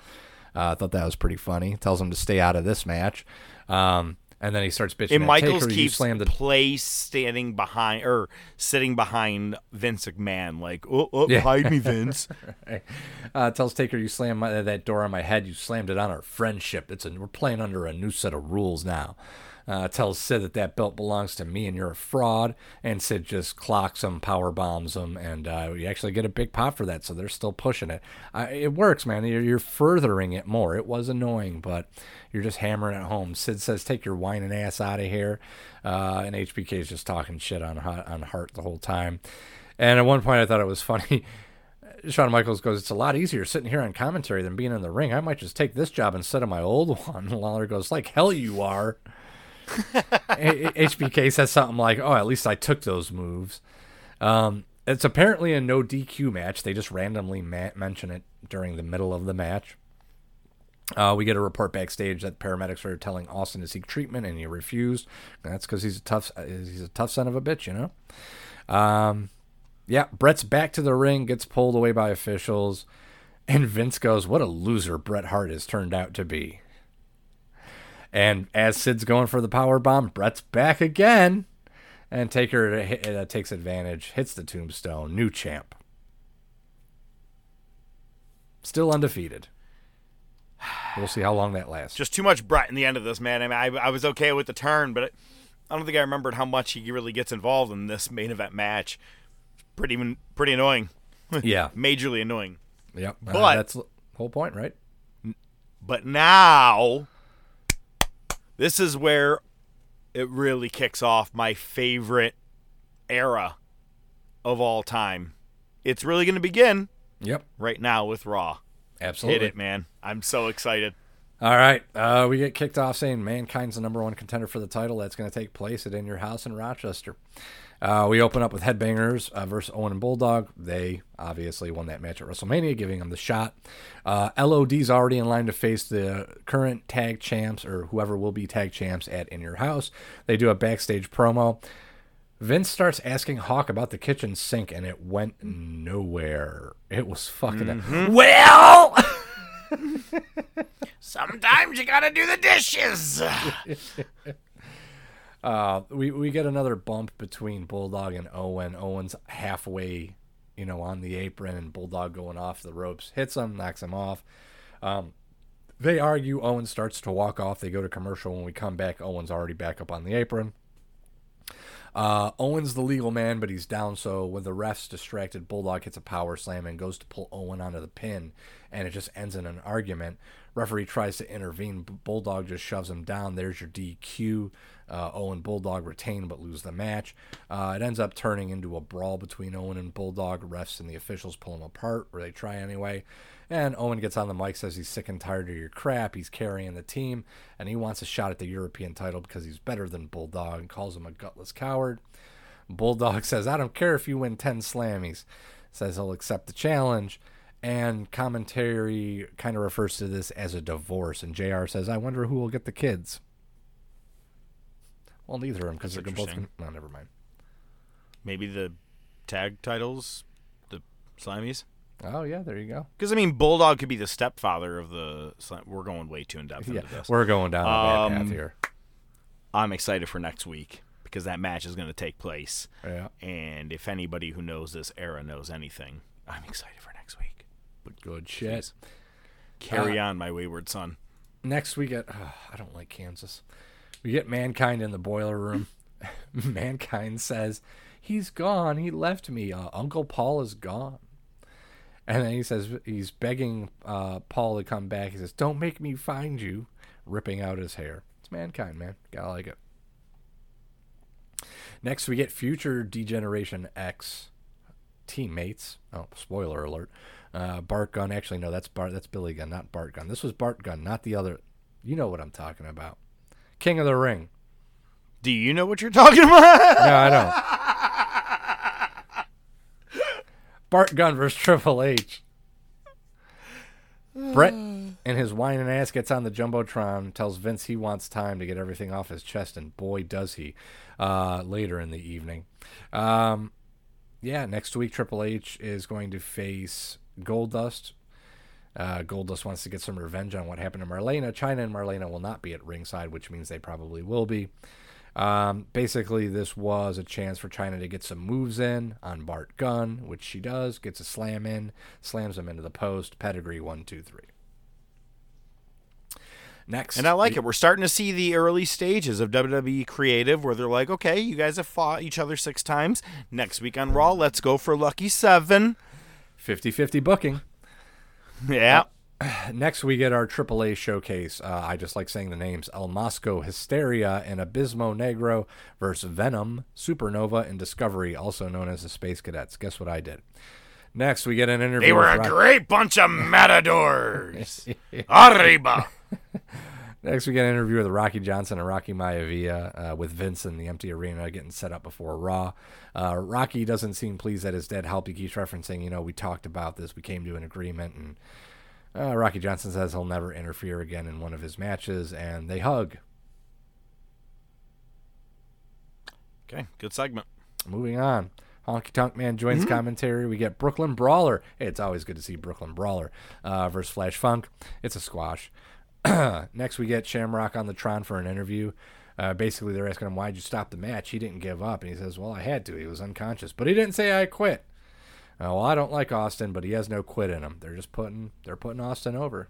Not that they really need to much at this point, but you know, hey, No, but it was perfect uh, icing on the cake. It was it was a great thing to do is playing into it, play into that sympathetic side of him passing out because he uh, he just had so much pain. You know, there's pain Right. tolerance. You know, hit a threshold. It was I, I loved it. I thought it was all of it and how they're playing into it. And yes, Bret being a bitch throughout the main event match for WrestleMania, it it actually solidified the the booze even stronger into the night. So it, it really everything plays into itself quite well. Absolutely. Uh, well, speaking of Bret, we got him kicking off hour two uh, for an interview with JR, but it's actually not really an interview because Hart takes the mic and JR just sits in the corner for the next 15 minutes. Um, man, I took a lot more notes than I really needed to. Basically, what Bret's doing is he's making it very clear that he has respect for all his fans across the world except for America. He basically I loved it. Yeah, he basically just reviews th- the last six months of him getting screwed. Um, some high points. Uh, you know, you're cheering Shawn, you're cheering Austin like he won after our match. You're cheering HBK at Mania even though he didn't wrestle. You know, somebody that poses for girly magazines. Personally, I think it was a gay magazine. Um, we start. I can't believe that actually made it to Peacock. I swear to God. I go, I got to know if he's going to say, personally, I think it was a gay magazine. I go, what the fuck? I go, Yeah. I got the live version of this. I go, no way ODM is going to be telling me he had that part. Holy Oh, yeah. shit. All right. Wow. Yep. Uh, we start getting Austin chants. Uh, a fan has a towel that they wrote on with a sharpie. It says Bret's crying towel. Um, I like that. That was a good one. Then Bret says, "Oh, you know, you Americans would rather cheer for Charles Manson and O.J. Simpson." What? Where the fuck you from? Um, yeah. And he basically says, "You don't respect me, I don't respect you, and you don't deserve it. American fans, you can kiss my ass." Uh, HBK comes out and uh, says, "You know, you can come out here and say what you want about me. Uh, I was there. Austin didn't give up. Uh, the fans, they pay money. They have the right to cheer or boo anybody." HBK brings up the First Amendment and then says, "If you don't like it, tough titties," said the kitty. I didn't know that was a saying, but apparently it is. I didn't know that was a saying. Uh, I do yeah. like this part because this is where he goes, if that girl right there wants to get a, a, a belly button A navel belly button piercing, piercing. she could do it, and you don't care about it. And he goes, if that girl wants to make out with anybody, I go, where the fuck is he going with this one? I was like, what? He goes, that doesn't matter what you're saying is oh my god it was hysterical but like the he started doing the navel thing he's like if you don't approve it doesn't matter um but you know yeah tough titties at the kitty yeah, that's what I say. Uh, HBK tells Bret, "You know, I'm not good with authority, and by the way, how'd you know I was in that magazine?" you had to turn the pages didn't you i loved it. Dude awesome play. Dude this is where okay This is we, i've said it a billion times. Th- well not even just dx this is we don't know what's real and what's Right. scripted because we're eventually going to get into you know sunny days things like that right when he says how did you know i was in that? You had to turn the pages. You see the look on bret's face is like hmm okay motherfucker you got me but i'm not happy about that one. And it but almost like a real look on his face. It's oh god there's a reason i love this. And and you just to play into it i don't want to interrupt you on this earlier but no. I, how he starts it bret you know first of all i want to apologize to my fans in canada Germany. in africa germany everywhere Great across Britain, the world to america i apologize for absolutely nothing. God damn. And that is we've all talked about it you know the us versus canada complete 97 era of, of wrestling. This is it man. And he started it in just one promo on the night after wrestlemania. I think this is one of the very first biggest wrestlemania or night after wrestlemanias because next year is the formation of the newer version of dx We You know, uh, so it starts to build Yep, we've got about eight months of this. So, oh yeah, it, it ramps up. It ramps up. I'm excited. Yep, absolutely. Uh, so basically, the how'd you know I was in that magazine is the straw that broke the camel's back because his HP HBK is going away. Bret goes after the knee, hits the figure four on the post again. great. Uh, You can pose in the gay magazine, but don't say that I look at the gay magazine. God damn you! I'm taking your knee. Yep. Uh, Sid comes out to make the save. Uh, Bret powders. Uh, so yeah, man.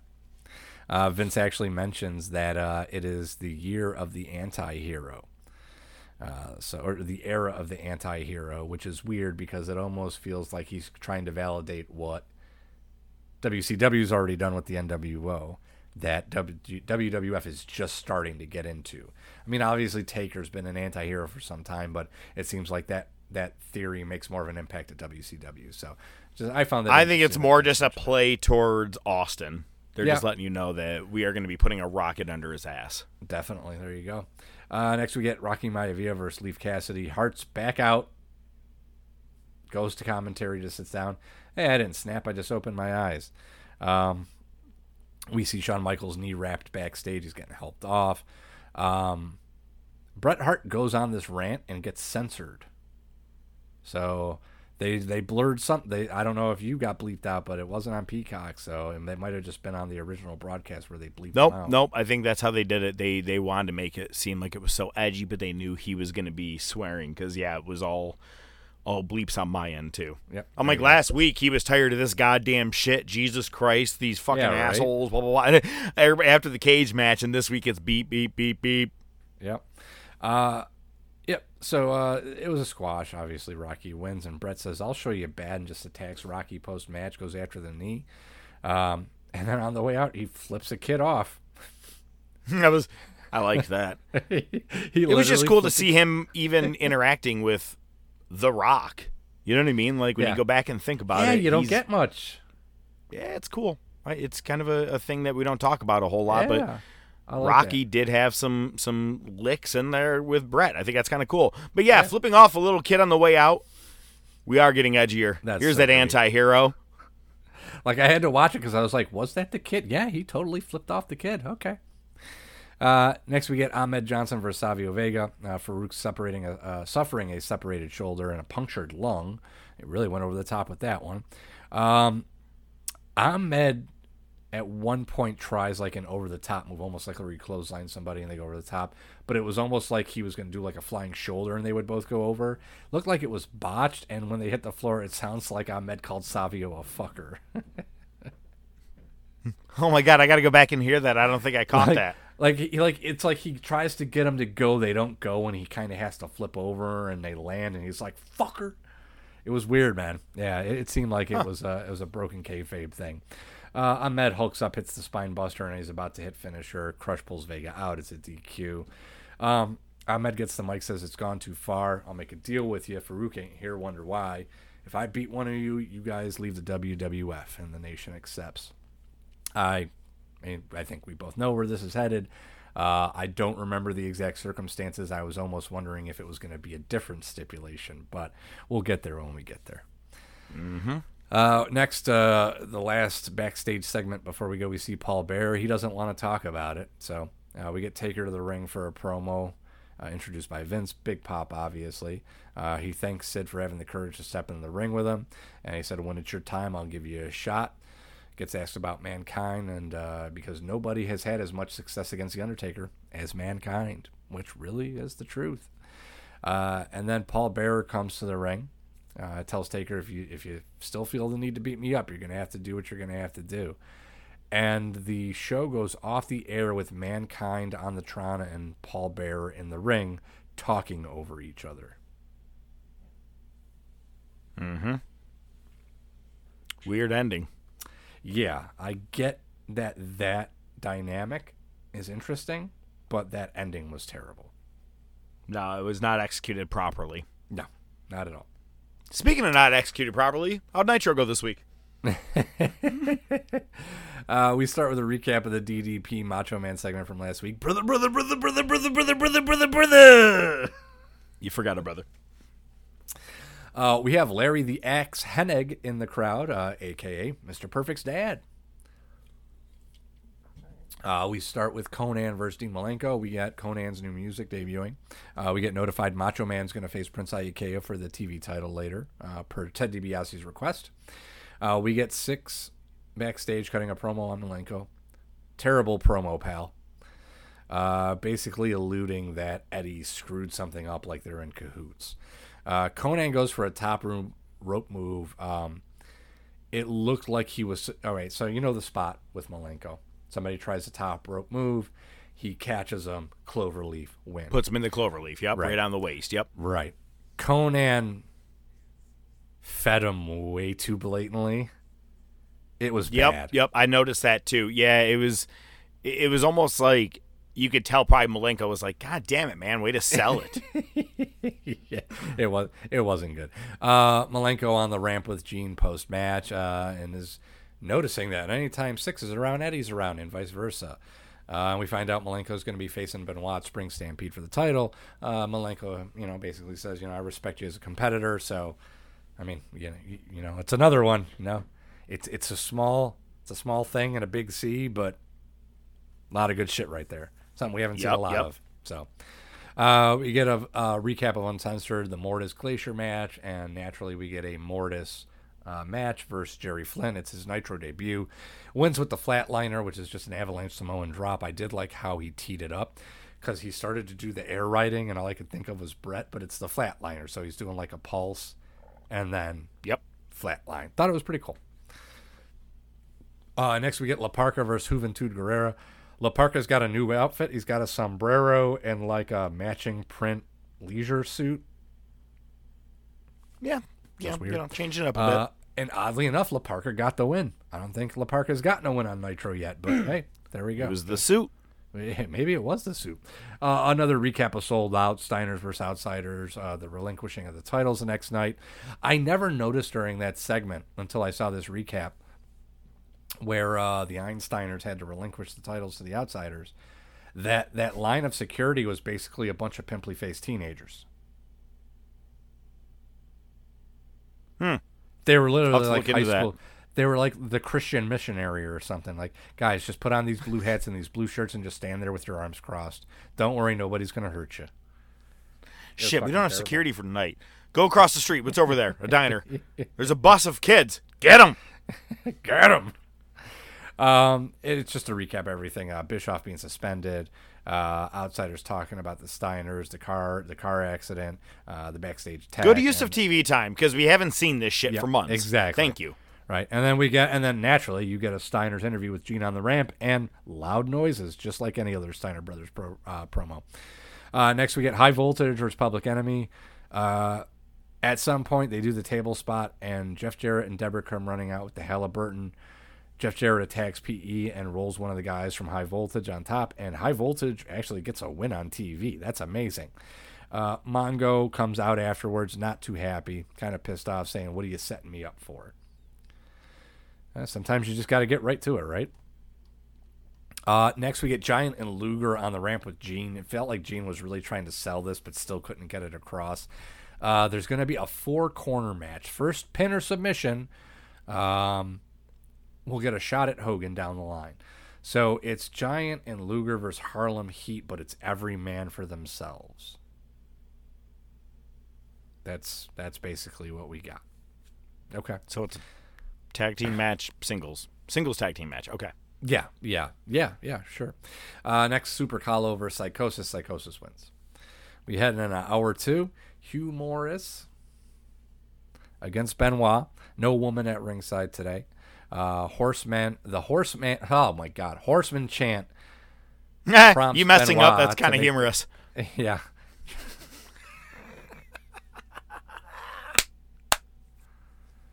Ay, yeah, ay. Morris actually gets the win here. Uh, Konnan knocks Benoit off the top rope. Uh, and the Dungeon and Kevin Sullivan jump Benoit post match. Uh, Morris actually got a stiff boot shot into Benoit's face. You see him cover up afterwards. Sullivan's got his hand all taped up just to do maximum damage. Uh, Malenko comes to the ring. They they play it like, oh, was he there to join in? But he ends up getting beat up. Uh, and uh, the whole time I'm thinking that we get these horsemen chants. Where the fuck are the horsemen? We already know Mongo and Jeff Jarrett are there, so why aren't they coming down to help? And fucking out of everybody, Flair comes running out. First, he potatoes uh, Hart, which was great. Nut shots everybody. Big fucking pop. He's losing his shit. I love it. Um, the one thing I noticed did you notice anything about this match that I haven't brought up yet? Got any notes? I mean, it's pretty humorous, but other than that, not really. Okay, you already used that one. Whatever. Jimmy Hart. Don't make me go for a reg- humorous hat trick. Jimmy Hart was wearing a regular suit. No graffiti on it? None. Like a standard ass suit. Like his luggage got lost and he's like, fuck. The only store that sells suits in this town got the flu. Get it? Whole store of the flu. So I wore this ridiculous thing for you. Are you on drugs? No, I don't take drugs, No, sir. I'm not on drugs. I don't like your attitude. There's a shock. no, I didn't even notice that. Wow, Yeah, that's it weird. was weird. It was weird. It was just like he was wearing normal clothes. Hmm. Yeah, it was weird. Uh, all right, next we get Faces of Fear versus Harlem Heat. Uh, the only thing that I took away from this match was during the match there was "Let's Go Goldberg" chants. I don't think I caught that. Yeah. So I think I was surprised just I've listening gotta to the think- commentary. I've got to think at this point Goldberg's been on Saturday night, starting to rack up wins, because it's almost Oh. time. Maybe. Interesting. Okay, good to know. Yeah. Next, we get uh, Mean Gene with Flair and Benoit. Uh, they basically bring up that last week after Arn Anderson had mentioned about his injury that he was jumped in the hotel, Benoit calls it out and says it was Sullivan. Uh, and then Benoit kind of returns mutual respect for Malenko, uh, but he's tired of hearing him blame Syxx and Eddie for everything. And Flair does Flair. Flair starts to go down like a very, you know, like he's going to make a point and then it's just woo, I'm going to take off my jacket, I'm going to strut, I'm going to woo, and everybody's going to pop, which they do, and so did I. It's funny. Do you think like when he gets to the back, they're like, "We needed you to hit those points, didn't I?" nah, man, you took your jacket off and you fucking elbow dropped it again. Oh, I, they, they knew what I was saying. Because I could see Flair doing that, being like, "Didn't I?" I said it right. Uh, next, we get Malia Hosaka versus Medusa. I'm really disappointed because I thought we were getting another Luna Vachon run in. Apparently, we didn't. Uh, Medusa wins with her typical German suplex into a bridge pin, which it, it did look really good. I got to give her that. Looked good. Well executed. Uh, next, we get Renegade versus Jim Duggan. Duggan's back. Shakes Renegade's hand before the match, pulls the tape out of his crotch, starts to wrap his hand, and throws it into the crowd. Tony says, Oh, wow, that's a souvenir. Heenan goes, Wow, I want a roll of tape. From someone's crotch. naturally, as the match progresses, we find out that Duggan has a second roll of tape in his crotch, and he wins with that. Heenan goes, Oh, I'll bring two rolls of tape with me. What a plan! I'm glad that Heenan and I have the same opinion. I can't believe that this shit's still going on. I mean, we began covering the Monday Night Wars just about a year ago. Literally, just about a year ago. Yeah. And I'm like, well, this has got to die down at some point. I mean, how often is this man going to have a roll of tape next to his, his junk? Nope, pretty It's goddamn happened- often. Weekly. It's it's happened so much. It's part of our intro bumper now. It is. It's true. Do you think he's using it as a cock ring? All right, next segment. All right, next segment. We get a Crow Sting video package, then another Sting Stampede promo. Yeah. Amazing French Canadians versus the Einsteiners. Uh, heel shenanigans backfire. Steiners win. And then we get our main event. We get the Nacho Man versus Prince Iaukea for the TV title. This is what I wanted to bring up. NWO obviously backing up Macho coming down the aisle, and Kevin Nash throws up the Too Sweet right as he looks right dead into the camera and says, Right back at you, HBK. Referencing HBK giving the Too Sweet at WrestleMania. Because that's for the boys, and they're still boys. That's I love that. shit. I love that moment. That's badass. That's I think that was better than anything that was even in the main event. I think that was actually that was probably the best part of Nitro. It was Just seeing that. I was like, "Oh shit." I, I, I, that's another one where they take a clip, but when you understand the context, that, yep, one night before, your boy who's in the opposite company did something that references you, you do it back, right back at you, HBK, and didn't even pull any punches. He just came out with it. Fucking awesome. Love it. I love it. Uh, yeah, so NWO obviously won't leave the ring. IK is hesitant to get in the ring. We get some Bischoff sucks chance. Um, so Macho hits the elbow, and it's like Ma- he missed it. His thigh landed on Iaukea's head. I'm surprised he didn't die or, or injure himself, dude. It was nasty. Uh, like overshot it. Yeah, Macho pulls his head up at two, and DDP comes out to the to the ring uh, through the crowd, goes after NWO, gets a few shots, and ultimately gets beat down. Uh, we get some "We Want Sting" chants. Nash hits the power bomb on DDP. Uh, Macho hits the elbow drop. Nash hits the power bomb on Iaukea. Nash looks up at the ceiling, telling Sting to come on down, come on down. Um, they hold up DDP for Bischoff to hit the round kick to his head. Uh, Macho spray paints both of them, and we go off the hour, uh, off the air with the crowd chanting, "We want Sting," and the babyface is getting beaten to death. I like the ending. It was actually pretty cool. Um, it's building and making DDP a huge baby face right now. It's awesome. I, I actually love all of this, and it, of course, it's also making Sting a wanted man by the, the fans. And when he does show up, they're going to go nuts. They didn't even use him tonight. Interesting. Yep. Yeah, it was a it was a fun couple of days. Next week we have very interesting stuff for the wars as well. Also next week we're gonna have well, it's next week we will be just days away from WrestleMania 38. So we're gonna have our top of wrestling top topic, which will be the top of WrestleMania. We're going to be talking about the top 10 WrestleMania main events, and we decide we're going to do our own little draft. The greatest WrestleMania draft of all time. And I, I think we're going to have some fun with that. We'll get into the rules and regulations when the time comes. But we're not just talking good wrestling, we like to talk good flicks. What's our top movie of the week?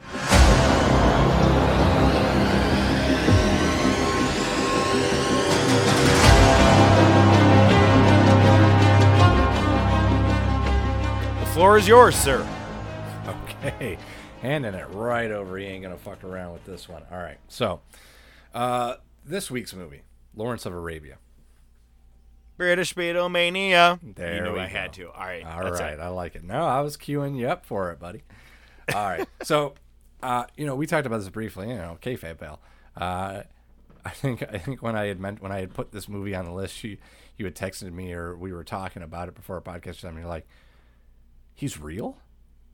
Or something like that. Like I had no idea. And listen, man, neither did I. I only knew it off of We Didn't Start the Fire from Billy Joel. Right, there you go.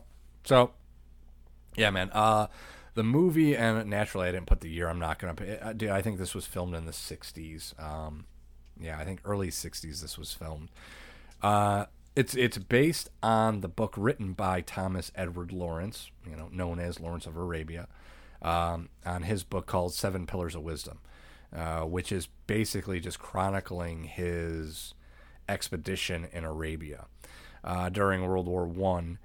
Uh, there, you know, there was Germany and, and England, and the war was being fought on that front. But also, uh, the Arabians were at war with the Turks, and the Turks were, you know, the Turkish uh, being backed by the Germans. So Britain did have a presence uh, in Egypt and Arabia, where uh, they were ba- they were basically uh, backing the Arabs uh, in their fight against the Turks, but it was rather disjointed. Uh, what Lawrence did basically was, you know, Arabia, you know, much like current state today, was uh, a collection of different tribes. There were no states, there were no countries really. It was Arabia with, you know, five, six, seven different tribes uh, who kind of followed their own code and had their own territory. You know, unofficial, well, not unofficially, not official to, you know, you know the bigger countries. Uh, what Lawrence was able to do, though, was able to unify them and, and lead them to multiple victories in the campaign against the Turks, ultimately capturing Damascus, uh, which was a huge win for them. Um, but you know, uh, after that, you know, Lawrence did retire, and he was uh, he uh, was dismissed uh, as a colonel, uh, returned back to England. Was actually an advisor to Winston Churchill, and between him and Churchill, they're largely responsible for what is now known as the Middle East today. I mean, the state of the country, the borders, the countries that exist are largely in part to Winston Churchill and Lawrence of Arabia. It's really, really interesting stuff. Uh, but enough of the history. Let- Let's get to the film. Uh, as with anything, you have to take it with a grain of salt because it is, you know, an adaptation of it on the screen. So they're they're gonna. But a lot of what happens, you know, is accurate. Basically, you have Lawrence, who's a nobody in the British military station in Egypt. He's in a basement painting maps. Uh, he gets a call. They want him to go on an expedition to Arabia uh, to kind of assess the, the military situation for the generals because uh, he can speak. He's familiar with Arab culture. He's very well learned. Um, and he just goes on this journey, and he's so. At one point, he's very cocky and very showmany, and then at other times, he's very modest and meek. Um, he becomes like a hero to the Arab people because he brings victory in battle. Uh, and at the same time, he's being used as a pawn by the politicians. This movie, for being filmed when it was, is absolutely stunning. The cinematography, the the, the, the filming, uh, you know, the scenes, it's absolutely gorgeous. Uh, it won several Oscars, uh, rightfully so too. Um, you know, it's interesting because they talk about it was so hot in the desert that they would have to, you know, these old cameras. Again, it's the early '60s wet towels, ice cubes. They just had uh, big blocks of ice. They just had to put them on the camera so it wouldn't melt the film or damage the cameras. There's one scene in the movie which is a shot of the sun at full tilt, and that's a painting.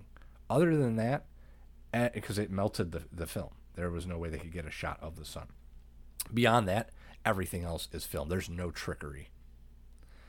Um, the challenges of doing it, uh, you know, you've got all these people out there trying to film on the desert, so you got to you, you have to actually like sweep the desert floor to make it look pristine, untouched. You can't see all these footprints from all the production crew, so you and then a paper cup would go the wind would pick up a paper cup and send it flying across so you'd have to go out there and you'd have to clean all your footsteps up when you went out there. The effort that went into making this film is absolutely beautiful. Uh, the score is memorable.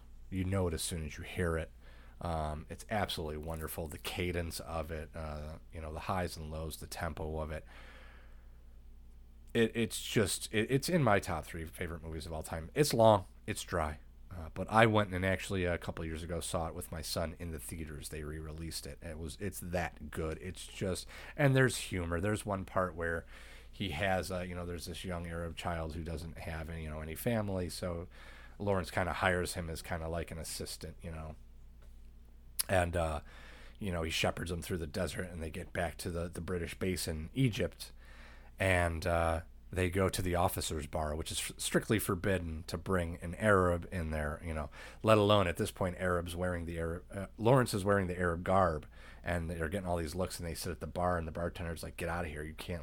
And he grabs them. He goes, "We want two lemonades." The bartender goes, "This is a this is a bar for British officers. That's all right. We're not particular." And then gives him the lemonades and this kid i mean this is a kid who grew up in the desert. He's never seen any place like this. He knows nothing. Gets this glass of iced lemonade and he picks it up and he's shaking and he just chugs it. And lawrence picks up his glass looks over and he goes he likes your lemonade. It's dry british humor. It's here and there. I can't tell you how much I love this movie. Uh, Lawrence, uh, you know, Thomas, Ed- Sir Thomas Edward Lawrence, such an interesting person. Um, I actually have a book right here. I'll, I'll pull it out just to mark out even more. Tell you why I love this. Uh, Lawrence in Arabia. Hmm, okay. Uh, this is a lot about his uh, campaign, the military campaign, and what came in. Uh, let's see. Lawrence in Arabia definitively overturns received wisdom on how the modern Middle East was formed. So, I mean, just That's it's interesting. I've never it, uh, again, obviously the only way or reason I'd ever heard of it was, you know, in that song and that's why it was confusing to me at first. But um is this something I'd be able to find on a, a streaming app or anybody who is listening to this? You, do you know of it being on anything like a Prime or Netflix that you know of? Yeah, I I, I would have to again. look. So I have, uh, and see, that's how much of a nerd I am. Is I have like the remastered DVD version, DVD, yeah, and sure. then I also have the Blu-ray version, which and it's again, it's just the cinematography of the time. It was fantastic, but when you remaster that shit and you see it, it is mind blowing how beautiful it is. Man, It is well, very long. It is very I'm gonna have to dry. So this. I can see why some people would have a hard time watching it. Um, but again, I think just the character of Lawrence itself is enough. Uh, and uh, you know, just uh, some actors. Uh, Peter O'Toole plays Lawrence. Mhm. Uh, Alec Guinness plays Prince Faisal. Alec Guinness, uh, Obi Wan Kenobi. Yep, yep. Amongst other things, obviously. Um, Anthony Quinn, the oh shit, the dumb Italian gangster from Last Action Hero. Yeah, yeah. He's in it. He actually plays an Arab. uh, which is great. So does Alec Guinness, and Alec Guinness does such a good job that once he had the makeup and he learned the accent, he went to Omar Sharif, who's in it, who is Arab, and Omar goes, "He's more Arab than I am." That's what a wonderful job he did.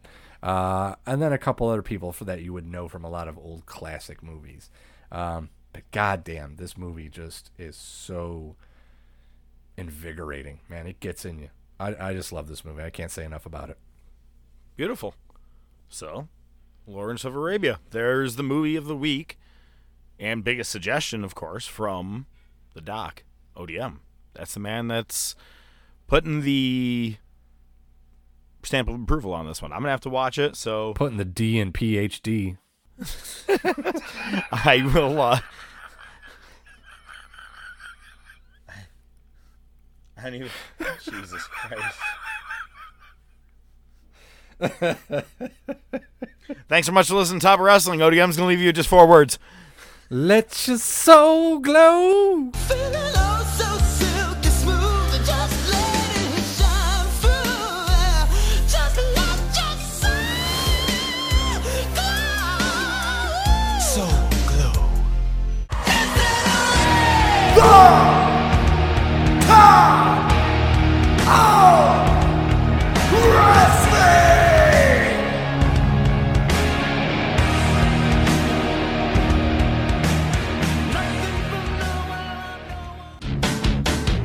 Top of Wrestling Podcast is brought to you by The Top of Wrestling Podcast. Your hosts are the Professor, Mark Fantasia, and ODM, Joe Rizzo, with special weekly segments by Nightwing the Analyst, Rashawn Hilton. Without your continued support, it would just be some guys talking wrestling. Feel free to interact with the show on Twitter, YouTube, Facebook, and by email at thetopofwrestling at gmail.com.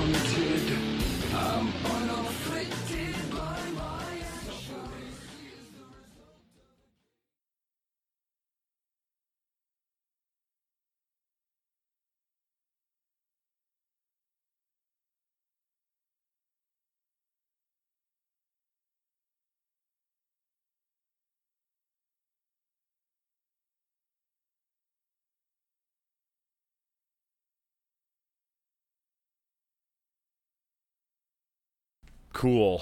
Uh, well, okay. Let me tell you a quick story then. I might as well, in case you want to use this for It's story time with the professor, baby.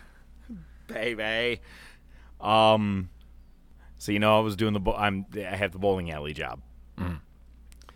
and you know, just for fun, part time. Well, two weeks ago, three weeks, two three weeks ago, and I'm talking. It was two and three weeks ago.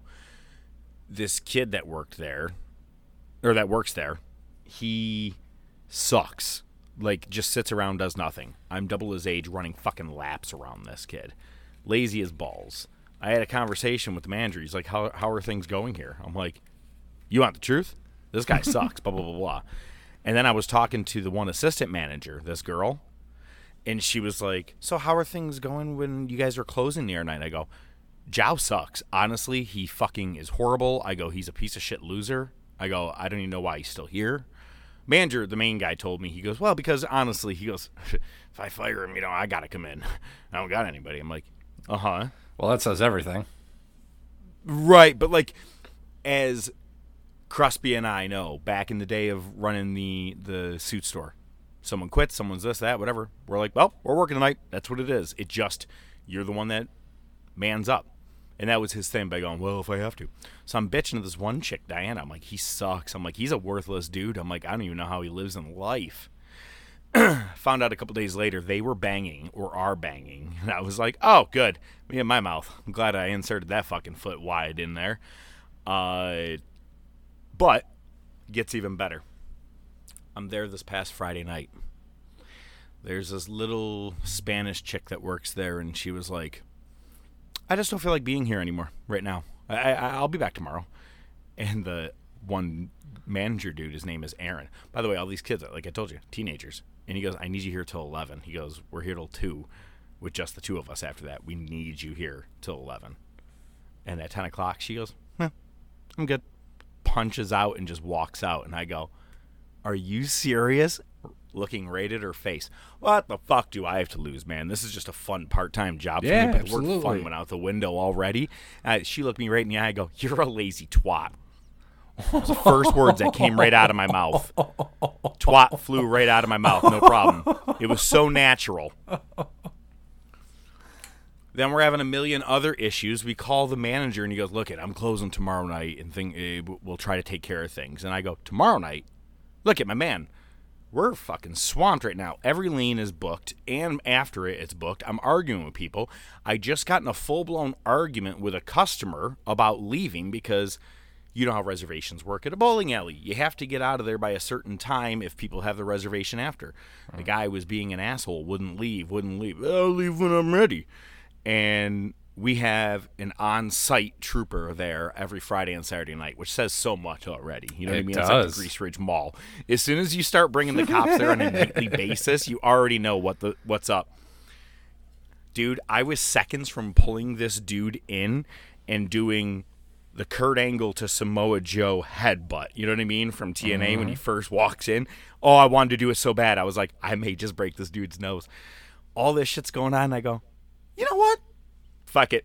I left a letter for the, the manager. I go, you clearly do not give a shit. Why am I here till 2, 3 in the morning giving a shit? Good luck, man. I hope these kids don't walk on you forever. I'm out. I just, I'm done. I, I'm not even showing up tomorrow night. I'm done. Peace. I don't blame you. You don't need. It was supposed to be something fun, make a little scratch, and it's just another hassle. Yeah, dude, it was a fu- but shining moment was arguing with someone and then also calling the girl a lazy twat. it was just it was a hell of hell of a night. It was like and it's re- funny cuz It's like a repeat of the CM you say? sign lady. Holy shit. no, this was worse.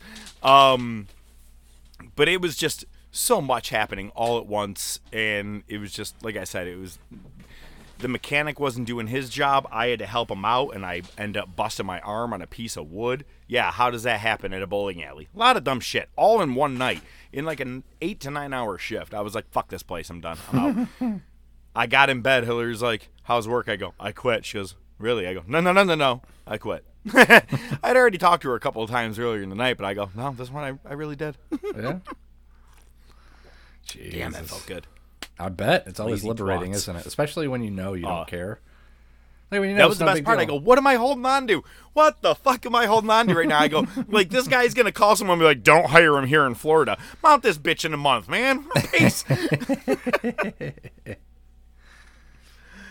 oh, and I know what you mean. And obviously, for you with your job, don't you wish you had that liberating moment where you could just do that shit to some of these people on the, you know. Um, which I'm is waiting funny for it. because then, well, then I walk in Monday morning to my normal day to day job and I have that same kind of feel attitude. I go, whoa, whoa, whoa, whoa, hang on, wait, wait, this one keeps the lights on. Hang on, hang on. Can't do that shit. Can't do that one here. Not yet.